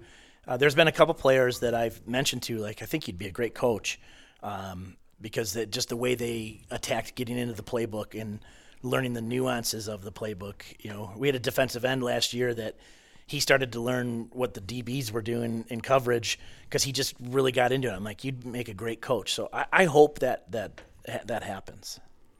Yeah, it's. I mean, it's great when you have kids that just understand it, and you don't really have to teach them much, and then because that's when they teach the other kids, mm-hmm. and it just like like I say, it's an institution down there. I'm. Sh- I, I say you can go to a seventh grader in Marine City and tell them to draw the 12 plays from your playbook, and they can do it, no doubt. They can do it with their eyes closed. Like it's. It just seems like you, it's just a factory of of football knowledge and.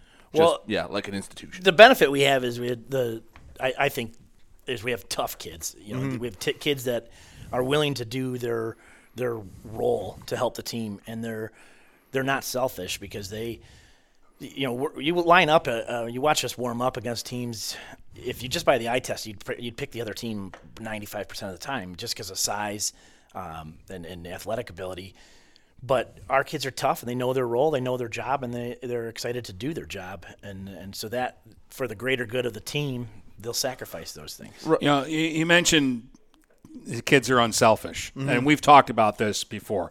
They probably have at least three kids that could rush for a thousand yards if you gave them the ball twenty times a game, every game, easily thousand yard rushers. And probably your leading rusher struggled to get to five hundred yards this year because you spread it around to so many different people. Yeah.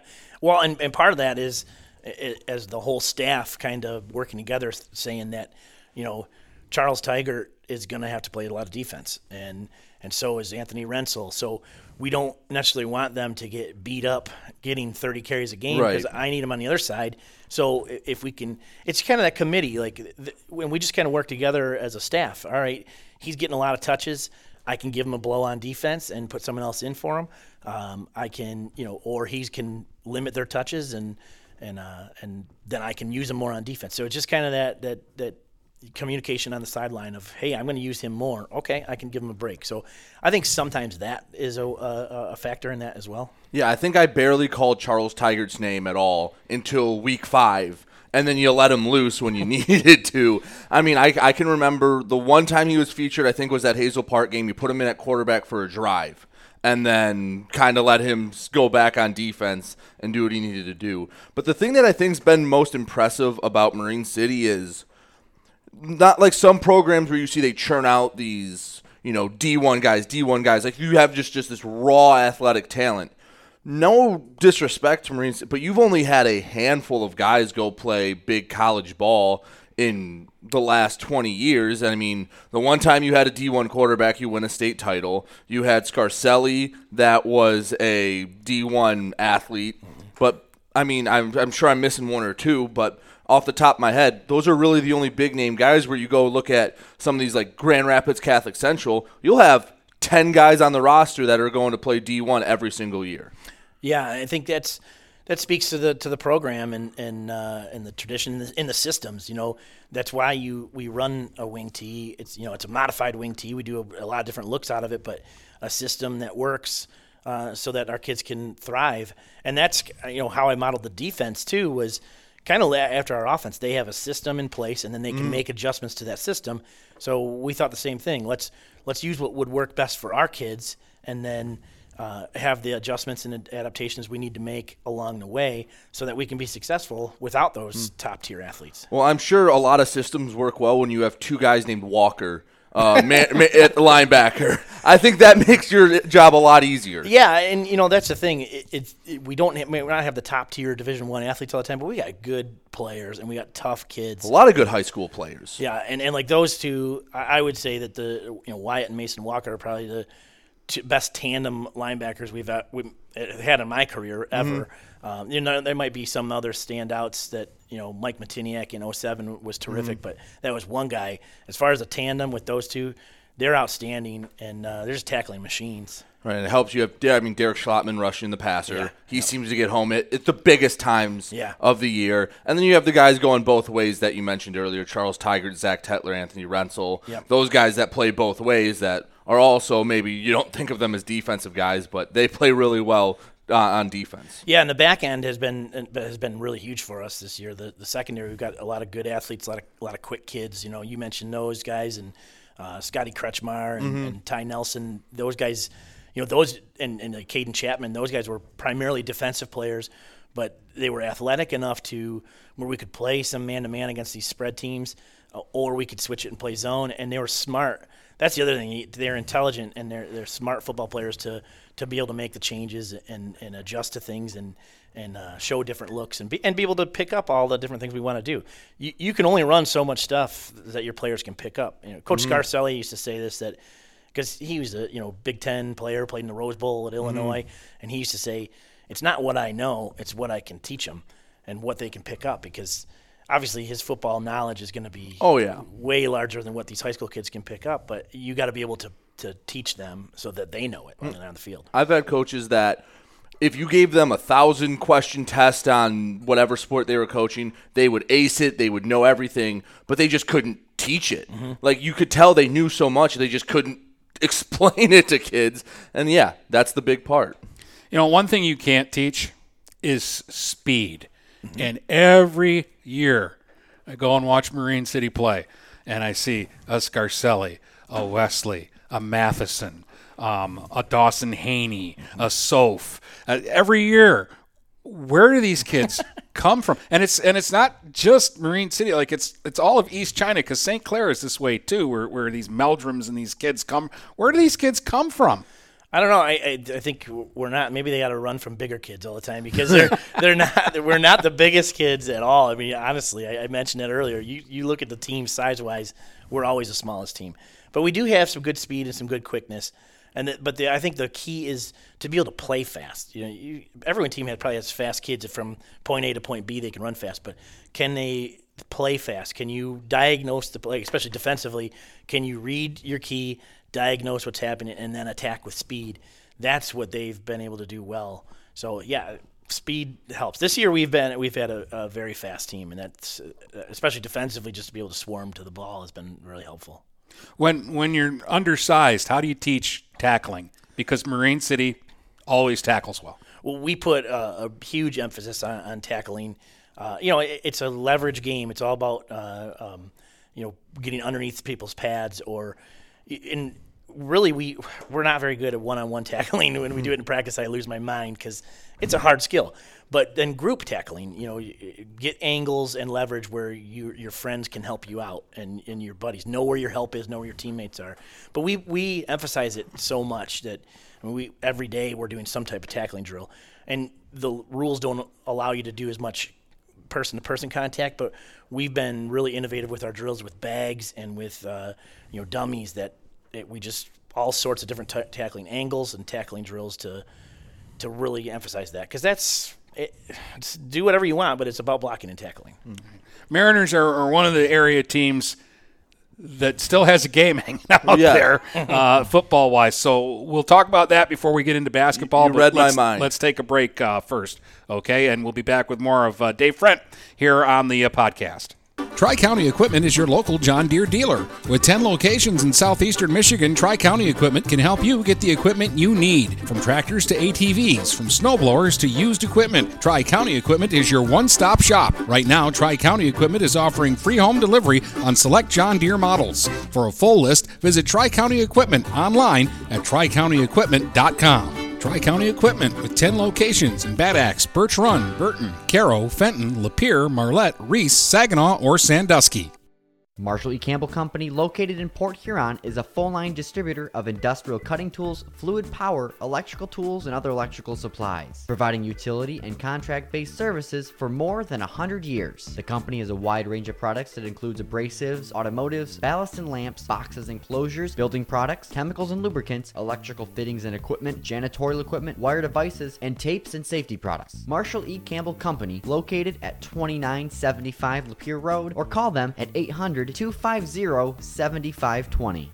Neiman's Family Market, located in St. Clair, is family owned and operated and involved in the community. Neiman's has created a shopping experience providing a variety of quality products, specialty items with superior customer service. Whatever your grocery needs are, from meats, bulk food, bakery items, produce, or even floral, Neiman's Family Market has what you will need. Entertaining? Neiman's has a full deli and they do party trays. Check out our new mobile website and see weekly specials, coupons, and recipes. Open 6 a.m. to 9 p.m. all week long. Visit Neiman's Family Market in St. Clair. You'll be glad you did.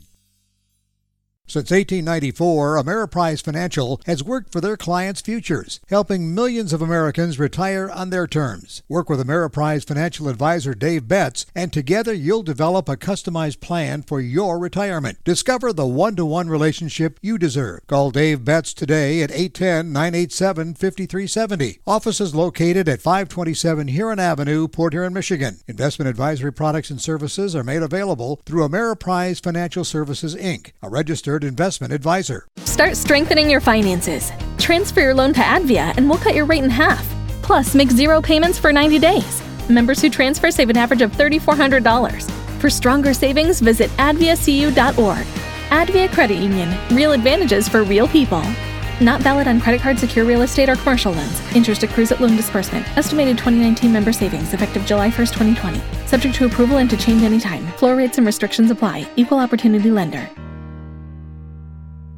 The city of Marysville continues to strive to be a great place to visit, a better place to live, and a great place to open a business. Go to our City of Marysville webpage at cityofmarysvillemi.com to find employment opportunities, business assistance, learn about our outstanding Marysville public school system, or just book a round of golf at Marysville Golf Course. Marysville, a great place to visit, a better place to live, and a great place to open a business. And remember, the sun always shines in Marysville.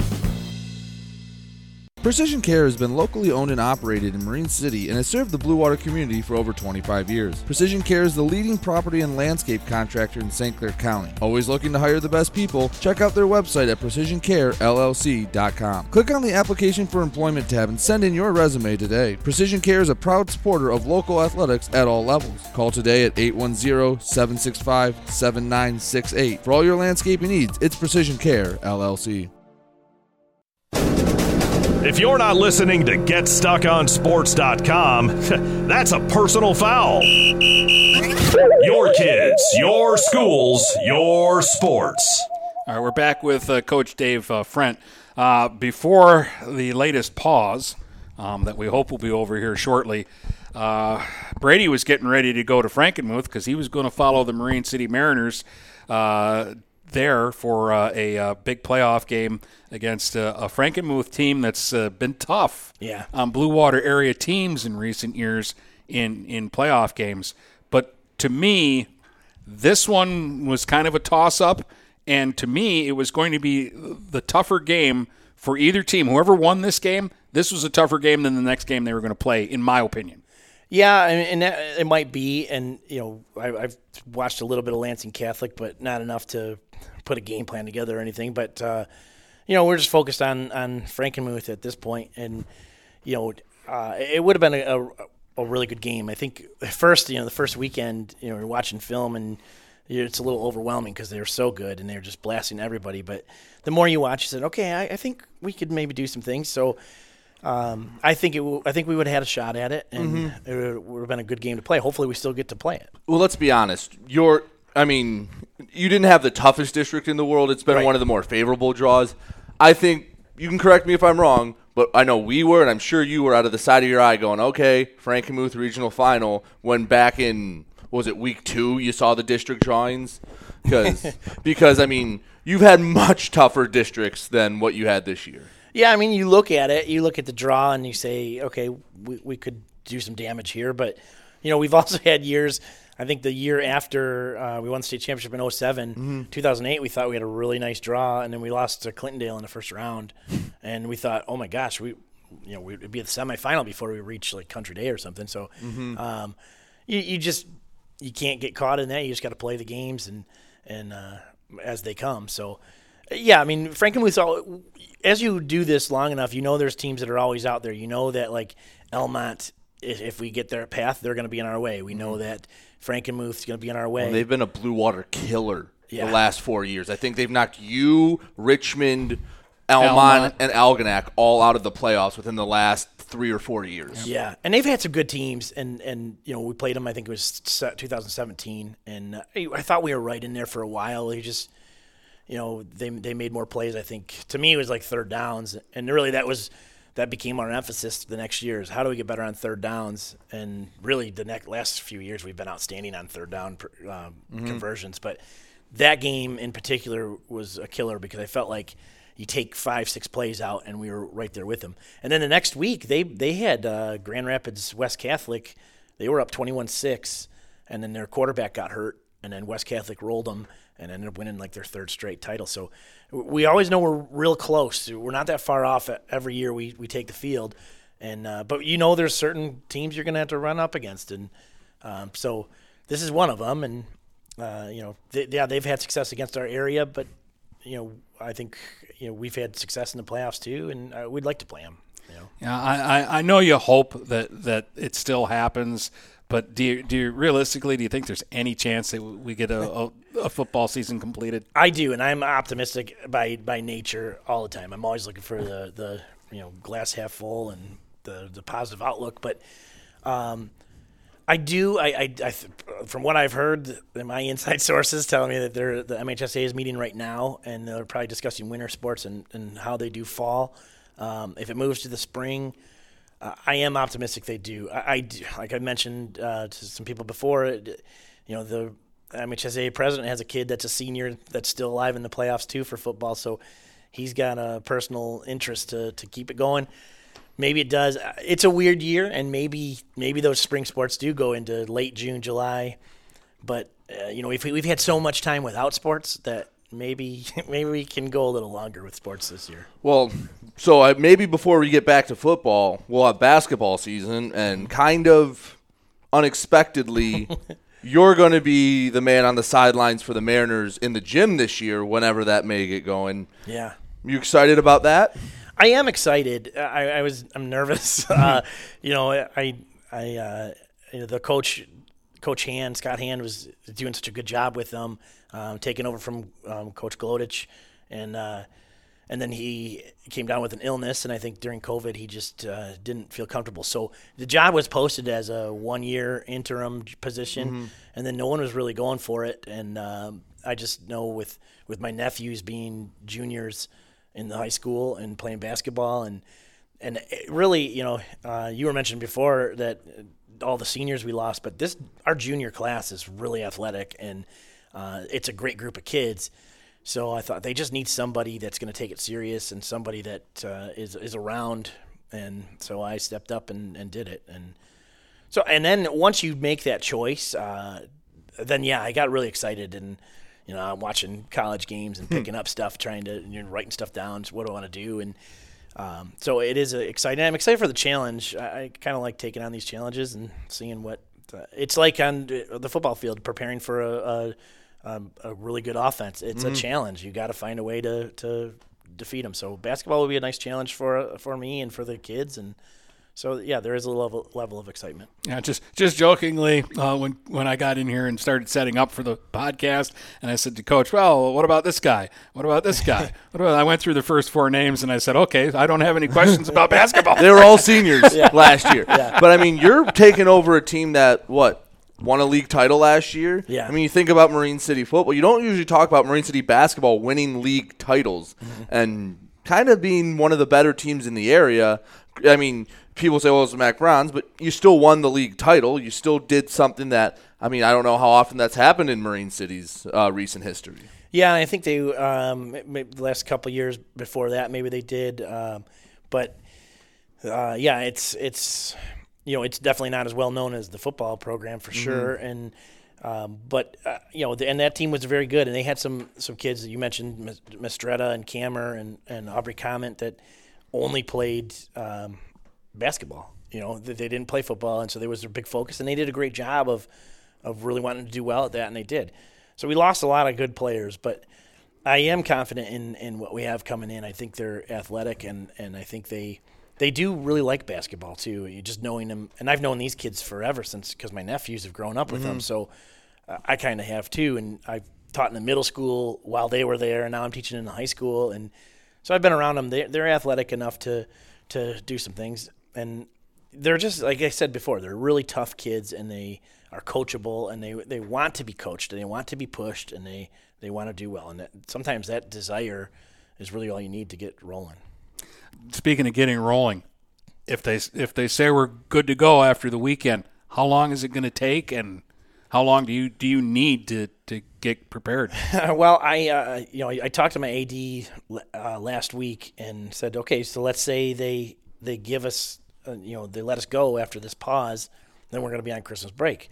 Can we use the gyms? And he said, yeah, no problem. So I would get together, I would get going right away. You know, um, as early as tomorrow or the next day if if uh, if the order gets lifted, and then you know through Christmas break. Obviously, you have to take a break for Christmas, um, but I'd, I'd practice through the break as much as I could.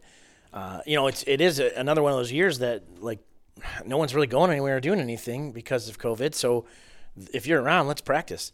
So Mhm. try to get going, and then you know once school starts back up, let's let's start playing games and. Uh, let the schedule makers make the schedule, but I, I'd be willing to play if we got enough practices under our belt. Yeah, like I know some people we've talked to that they already had tryouts and a couple Right. of Yeah, practices. Becky Gilbert's ready to go the second they let her yeah, play a like game. you, you were saying you, you haven't even had an opportunity to do tryouts. No, and and the with the, with the girls, you said uh, Coach Gilbert, they, you know, they already had a week of practice. Like our, our girls too, with Coach Austin, they they've had a week of practice and tryouts, so they're ready. They already have their team selected, ready to go. We haven't even had that chance. We actually haven't even had a chance to have open gyms. Like some football teams that lost in the earlier rounds of the playoffs could Mm. have open gyms with them, but so many of our players play football. I think we have um, you know a couple guys, two or three guys, uh, Connor Allum and um, Luke Collins. I think that don't they don't play football, so they're ready to go. But um, the rest of them do. So I don't know what you can do with an open gym with one kid. so Right. Uh, but so we kind of just been playing the waiting game. I know some of the guys have been playing at uh, the, they call it the trail, Indian Trail Mm-hmm. out uh, at Indian Trail Park. Um, as much when if the weather's good, they play Right. out there. So we'll just see what they have coming in and. Uh, but yeah, we'd be eager to go. And like uh, the questions about what the season is going to look like and how long it's going to be, you know, I would just assume we get started and, and we can kind of grow as we go. You know, play games and you're going to get better by playing games and then you can add things along the way and it'll be kind of a season that kind of grows with the as long as it goes. Uh, in a year like this year, like how important is is it to you that you have a, a league schedule other than just let's play games? Like if if it was okay, whatever we've missed, we've missed, and we're just going to pick up where it is scheduling wise, or would you like them to say, look, you you missed X number of league games, and let's play these league games and figure out the rest of the schedule later? I kind of I kind of see it both ways. Um, you know, with football, I really was happy that what they did with the schedule to play a league game because there were so many unknowns if we were going to be able to finish the season. So it you really wanted to have something tangible to say you won. Mm-hmm. And so when we won the, the league title, it was like, hey, this is something that, that's going to go up on the wall, and you're going to get it. Same with the district. Every championship, you, you you can say, hey, you guys won that. It's something that, that you can hold on to. So with basketball, I feel the same way. Like, yeah, sure, I'd like a league because then you can crown a champion. Because I think these kids deserve that because they, they just they've been dealt a raw deal and they never know what they're going to get. So that's one side. But the other side is then we're not in the same league as Richmond. We're not in the same league as St. Clair, you know. Mm-hmm. And so I'm not even sure Marysville's in our same basketball conference. That's how much I know about basketball. You know, Uh, they're up. In, yeah, they're in the silver this Yeah. year. With, So I don't even know if you know, but we you want to play those teams for the rivalries and the local rivalries, and so is a league that important? I'm not sure, but Yeah, because I mean, well, you think about it. A lot of teams in December, some teams play what maybe as little as two games before the new year. Some teams will play up to like five or six, depending on how many Christmas tournaments they have. So you have all that. I mean, you could still realistically, if you just cut it off, some teams could play up to 18, 17, 18 games. Mm-hmm. And there was some talk about, um, you know, really loading up the schedule. I think they dropped the what they were going to uh, drop the three game a week limit, so Mhm. you could play four or five games a week. And I mean, I don't want to do that because I think you just get better with practice. But um, you know, I think that way people can jam in more games if they have to shorten the season. Because, like you said, there's people have some games before break, but the majority of them are in January and February and early Mhm. March, and then um, then then the tournament starts. But Yeah, And the way the way it is, I mean, because they want the girls' playoffs to start a week before the boys, so it seems to me like the girls will be more jam packed to try to get their schedule in. Then they can stretch you out a little longer because they want you to start a week later, playoff wise. Yeah, yeah, I think so. I think that's a factor. So I wonder if they go back, uh, do the girls start playing right away, the first week back to school, and then they give us a week, or do we both start playing right Mhm. away and we just stretch our games a little bit longer? It, it'll be interesting to see. And like I said, I, I think from what I heard, the MHSA is meeting right now, so they'll they maybe give us some feedback, uh, you know, as as we go here. Well, and let's be honest. We can you can push this the tournament back a week or two because the start of spring sports in Michigan, you're just in the gym. Yeah. You're just taking ground balls or doing stuff inside whether or if you're doing track, you're just running through the hallways. And that's fine for a couple days, but then when you're on week 3 of doing that, you kind of go insane. So I think you do have a little bit of a window there to okay, we'll push both tournaments back a week or two and just get a normal 20 game uh, schedule I'll, in. I'll be willing to bet the last two Aprils that we've had baseball and softball, we've had more rainouts and snowouts than we've had games played. Yeah, and then what that does is when they are able to play, uh, when the weather does turn around, they've got games every day, and so you have like zero practice time because Mhm. you're just playing games. And you know, I've always said that too. With spring season, if they just backed it up a little bit, so you go into the the summer a little bit, but the teams that are are really good and they want to finish because they're they got a chance for a state championship, they're happy to play into the Mhm. summer. Um, so i i this is a year. Like I said, we've had so many, you know, uh, problems with playing sports that maybe maybe playing a little longer sports uh, will be good for us, you know, this year. All right. Uh, we'll grab a break and then we'll come back and do one more segment with Coach uh, Frent in just a moment. So stick around. Buying or selling a home? You need an experienced company standing ready to help you with all your real estate needs who is committed to making you the client number one. O'Connor Realty hung out its real estate sign in the city of Marysville almost 40 years ago to help the good people of this community buy and sell their homes. O'Connor Realty provides access to free, no obligation home valuation reports prepared by a licensed realtor with no hidden fees. Located at 2801 Gratiot Boulevard, Marysville, give O'Connor Realty a call at 810 364 8700 for all your real estate needs. O'Connor Realty, small enough to know you, large enough to serve you. Hi, Chip Mortimer here. So much depends on your roof. Mortimer Lumber proudly features the Landmark Series shingle from Certainteed Roofing. Landmark shingles come in many colors to surely enhance the look of your home.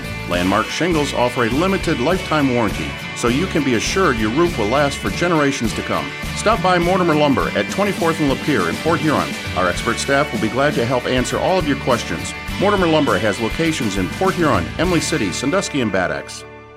Neiman's Family Market, located in St. Clair, is family owned and operated and involved in the community. Neiman's has created a shopping experience providing a variety of quality products, specialty items with superior customer service. Whatever your grocery needs are, from meats, bulk food, bakery items, produce, or even floral, Neiman's Family Market has what you will need. Entertaining? Neiman's has a full deli and they do party trays. Check out our new mobile website and see weekly specials, coupons, and recipes. Open 6 a.m. to 9 p.m. all week long. Visit Neiman's Family Market in St. Clair. You'll be glad you did.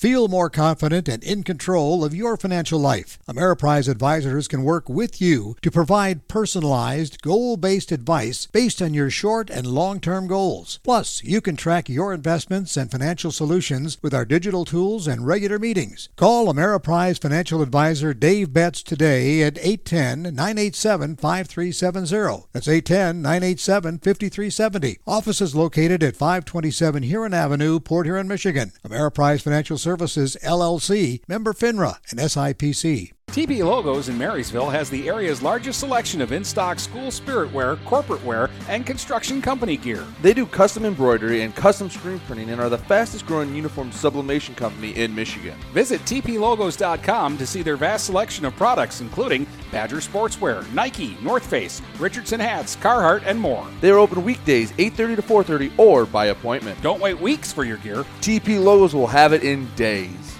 Located across from Walt Braun Viking Stadium in Marysville. Preferred Charters is a privately owned and operated transportation service located in Michigan for the past 13 years. Well known for customer service and well maintained equipment. From sightseeing tours to conventions, corporate transfers, sports teams, parades, sporting events, and private charters, Preferred Charters has the wheels and wherewithal to ensure the smoothest ride with drivers that are the best in the business. Call 810 982 7433 and let Preferred Charters do the driving.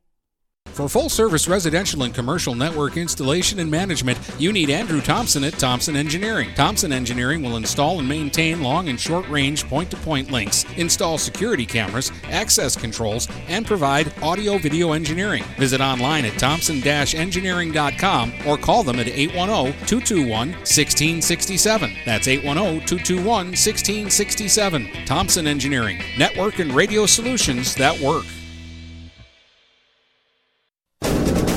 If you're not listening to GetStuckOnSports.com, that's a personal foul. Your kids, your schools, your sports. All right, you're back with uh, Dennis Stuckey, Brady Beaton, and Coach uh, Dave Frent from Marine City, both football and uh, basketball. We were talking a little football during the break because you know Oh, yeah. there was one particular game that stuck out this season. Mhm. Yeah. doesn't really mean much. Like people don't care about that Marine Right. City Marysville game. Yeah. that's not like a big deal. Or I'm just glad because I hyped it up for four straight weeks and it actually lived up to the hype. Yeah, it did. I almost had him talked into. He he was doing some graphics to put out on the, the Twitter and, and on the uh, Facebook. Oh, uh, I don't have my page. laptop here. Um, and and I wanted I wanted to, him to put a mushroom cloud in the background of the two I emblems made it. smashing together. I made. It. I think I had some had trains you had the colliding. trains colliding.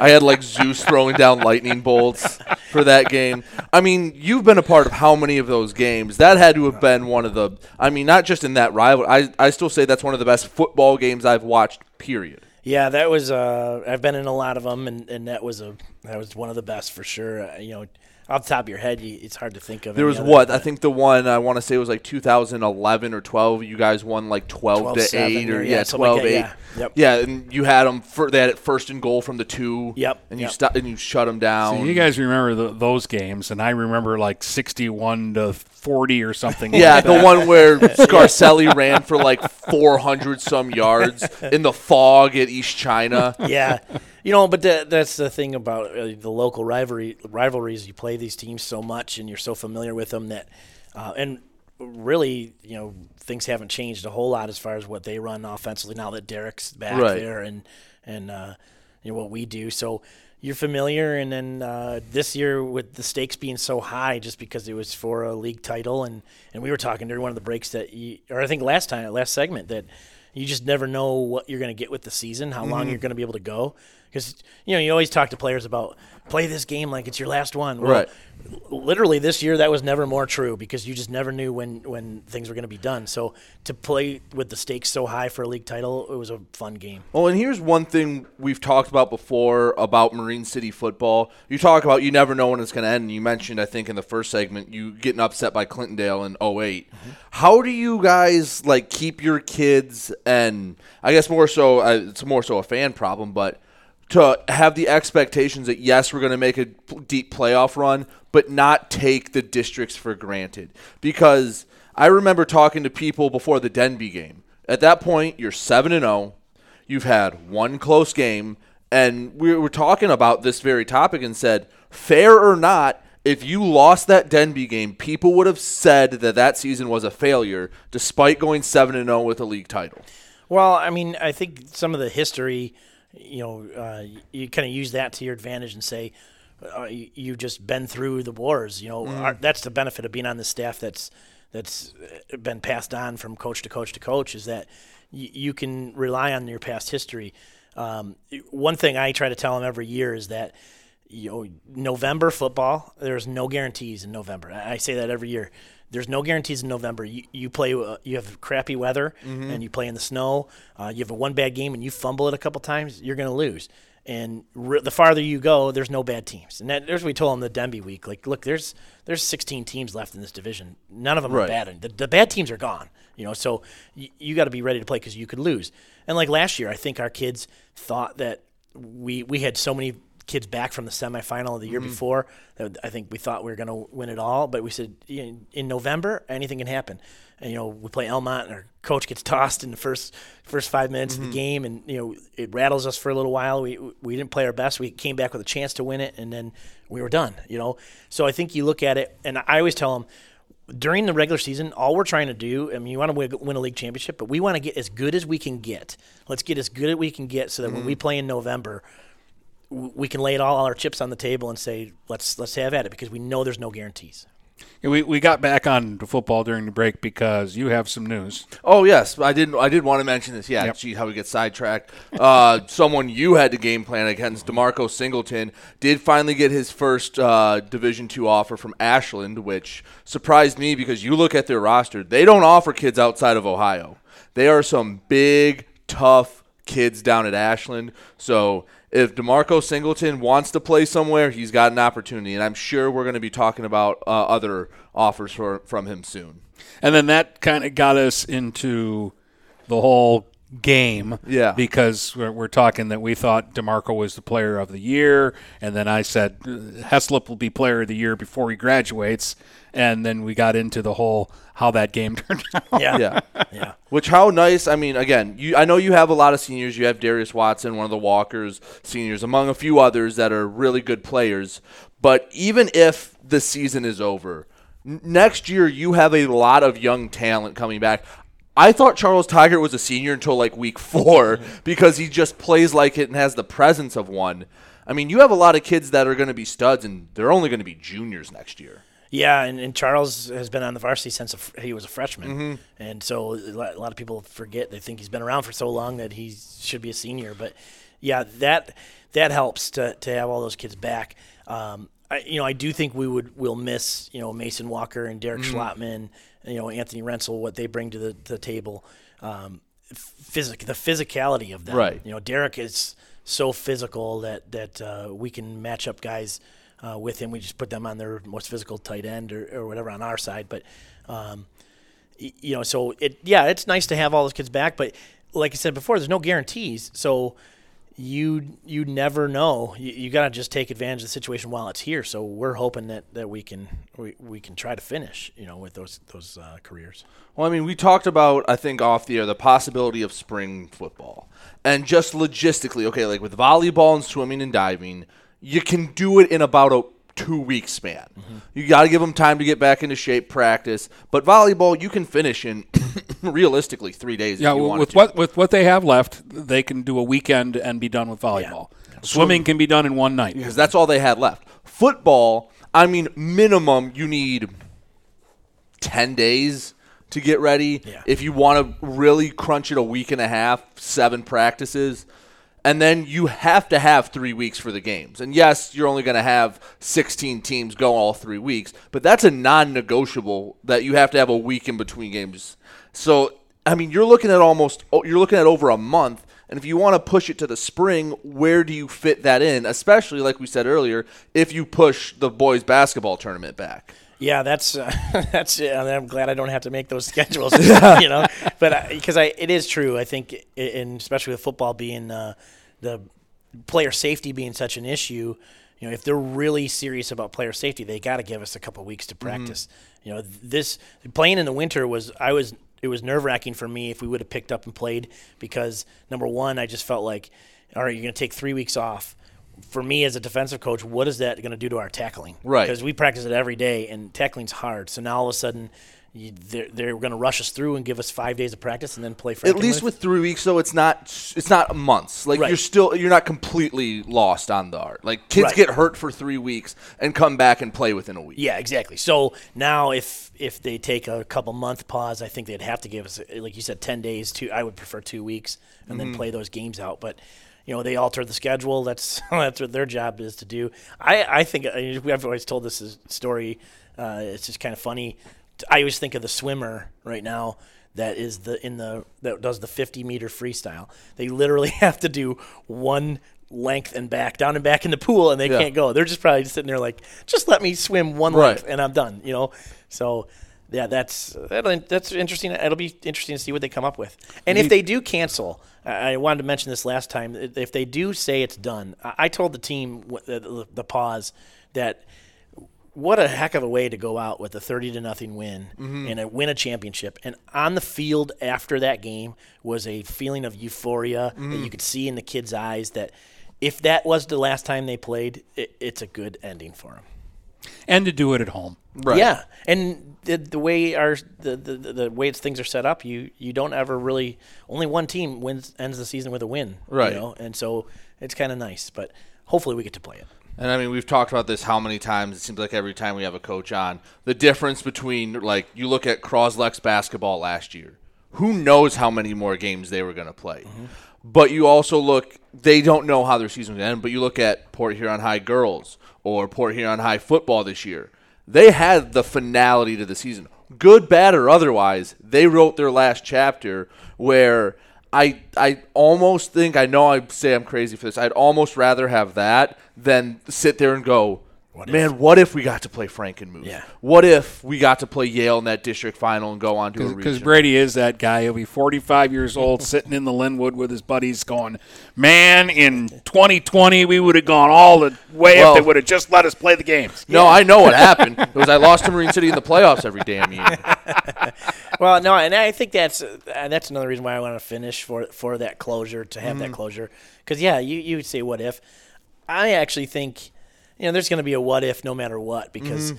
You can't tell me that three months down the road teams aren't going to change and, and how you what you well, do. and we talked about the early enrollee Yeah. issue. I mean, I know you don't have that at Marine City, but a lot of the bigger schools, you have kids that are, you know, high Big Ten recruits that they want, like Braiden McGregor did. Yeah, this. yeah. Braiden McGregor in this situation last year, Braiden McGregor would have been gone if they re- started the games up again. Right, yeah, and uh, like you said, that doesn't affect us, and you know, I guess maybe maybe in our division it would affect uh, the, all those Catholics that live in Grand Rapids and and go to GRCC. Uh, darn, you know, it's too bad. I guess uh, you'll have to deal with some non D one athletes, but uh, yeah, I think but teams are going to change, and like you know, we we kind of again looking at the positives of it, the winter weight room would will be a lot more uh, energetic and a lot more focused because there is a goal. If they give us a spring season, there is something at the end of the tunnel to Right. say, you're not doing this for August. You're doing this for a game that's here.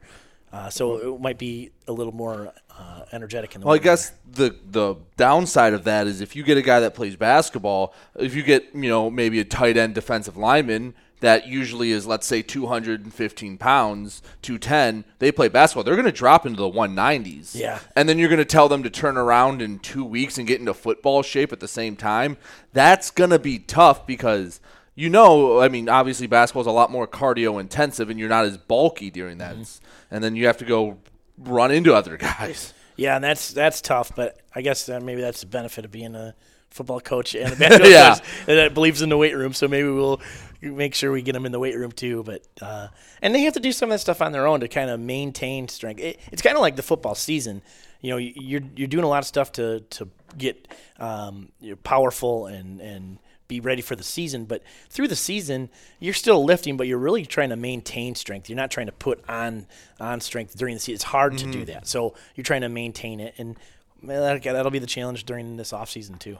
All right. Well, I got into town in '95. Mhm. Uh, Twenty-something-year-old snot-nosed broadcaster like Brady is now, Mhm. uh, and uh, so I, I actually have broadcasted games that Coach Frent played in. um, tell me about uh, you got any good uh, Walt Braun stories or Jim Vina stories? Be, because uh, that was a different era too. When when I when I got into town, it was lined up around the block uh, more than an hour before the gates opened Yeah. at Viking Stadium. Um, and football, it wasn't just a Friday night game.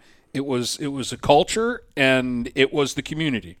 Yeah, and you know, the growing up in Marysville, and you, you the the goal you wanted to play for Coach Braun, and and there was just this, you know, this aura about oh my gosh, you play for him. It's such a such a fantastic experience, and, and my brother was able to play for him, and uh, and then he suffered the stroke, and he really wasn't the same. And uh, my brother actually got his junior year pre-stroke and then senior year post-stroke, so he saw a major difference. And by the time I came around, you know, Coach Vini was kind of running things. You know, Braun was there, but Coach Vini was kind of running the show. But uh, it was still, you know, an honor to play for him. But then, you know, some good stories. You know, Coach Vini, we, or Coach Braun would save us from drills sometimes because Coach Vini was going so hard, and then Coach Braun went on to call us over and take a joke or tell a joke to us. But a couple one, uh, one we were playing Richmond and we were losing, and we, we ended up losing the game but we were getting smoked at halftime, and uh, so he had his cane, and we all had our helmets on at halftime. He wouldn't let us take them off, and he was screaming at us and telling us we were going to walk. You guys are going to walk home, and he always spelled words too. W A L K walk, and and then the guy right next to me, he took his cane and just crack right on the helmet, and I just remember thinking, oh my god, I'm so glad that it wasn't me, you know, because that would have hurt, you know. But then there were a couple times where uh, one of my buddies is an offensive lineman, and at practice, um, he'd kind of talk Coach Braun into racing him in his golf cart, and he, he the offensive lineman running a 40 yard dash, so we had like a golf cart race with him. But um, no, and, and Coach Vina, I just thought was uh, was a defensive genius, and he's been one of my idols growing up because he just uh, there were times in timeouts he'd be like, okay, they're going to run this play, and then they would run that play, and you're like, wow, how does he know? So, and now being a defensive coordinator, I, I do know he did his homework and he studied and did uh, did great. But those are were good guys to be around and, and to learn the game from. Well, like you said, I mean, you've been around what? 10 Hall of Fame coaches Yeah. in your career, whether you played for or coached with them. So, I mean, if, if you're going to learn from anyone, you might as well learn from the best. So, Yeah. yeah, That's that's that's, uh, and I'm sure that number will grow with time, with the amount of guys, whether I mean on your staff right now or that have been on your staff. It's that that, that number is definitely going to get higher. Well, we want to uh, congratulate you on the award. Thank you. We want to uh, congratulate you for taking up the basketball uh, slack here, and hope that uh, you get to play, and hope that it's a good season for uh, the Marine City boys. And then uh, we're we're going to keep our fingers crossed and hope that you get to play Frankenmuth in a football game at some point uh, in 2021. Yeah, yeah, that would be awesome. Well, as of 11:09 on Friday, December 18th, they haven't announced anything besides the pause is ending on the 20th. So hopefully this news stays good. And uh, I know once we upload, this news will break. So Oh, absolutely. Like I'll get it updated. That's why I'll- I'm kind of I want to hit the, I know. the close here so I'll, that they can I'll, announce I'll put something. it on Twitter. I'll put it on Facebook, and then they'll- one way or another they'll have news, and we'll be like, and then we'll have a decision to make. Uh, But Give us something to talk about on Monday's show. yeah, hopefully it's a lot of good news. Hopefully we're talking about the schedule where we're going to be because tonight we were supposed to be at Marysville versus St. Clair for be- boys basketball, and yeah, Yeah, because that wouldn't have been any fun. yeah, no. All right. Thanks again, Coach. No problem. Thanks for Dave having Frent me. from Marine City. And uh, Brady and I will talk to you again on Monday. From Port Huron to Marysville and St. Clair to Marine City, the Blue Water area is stuck on sports.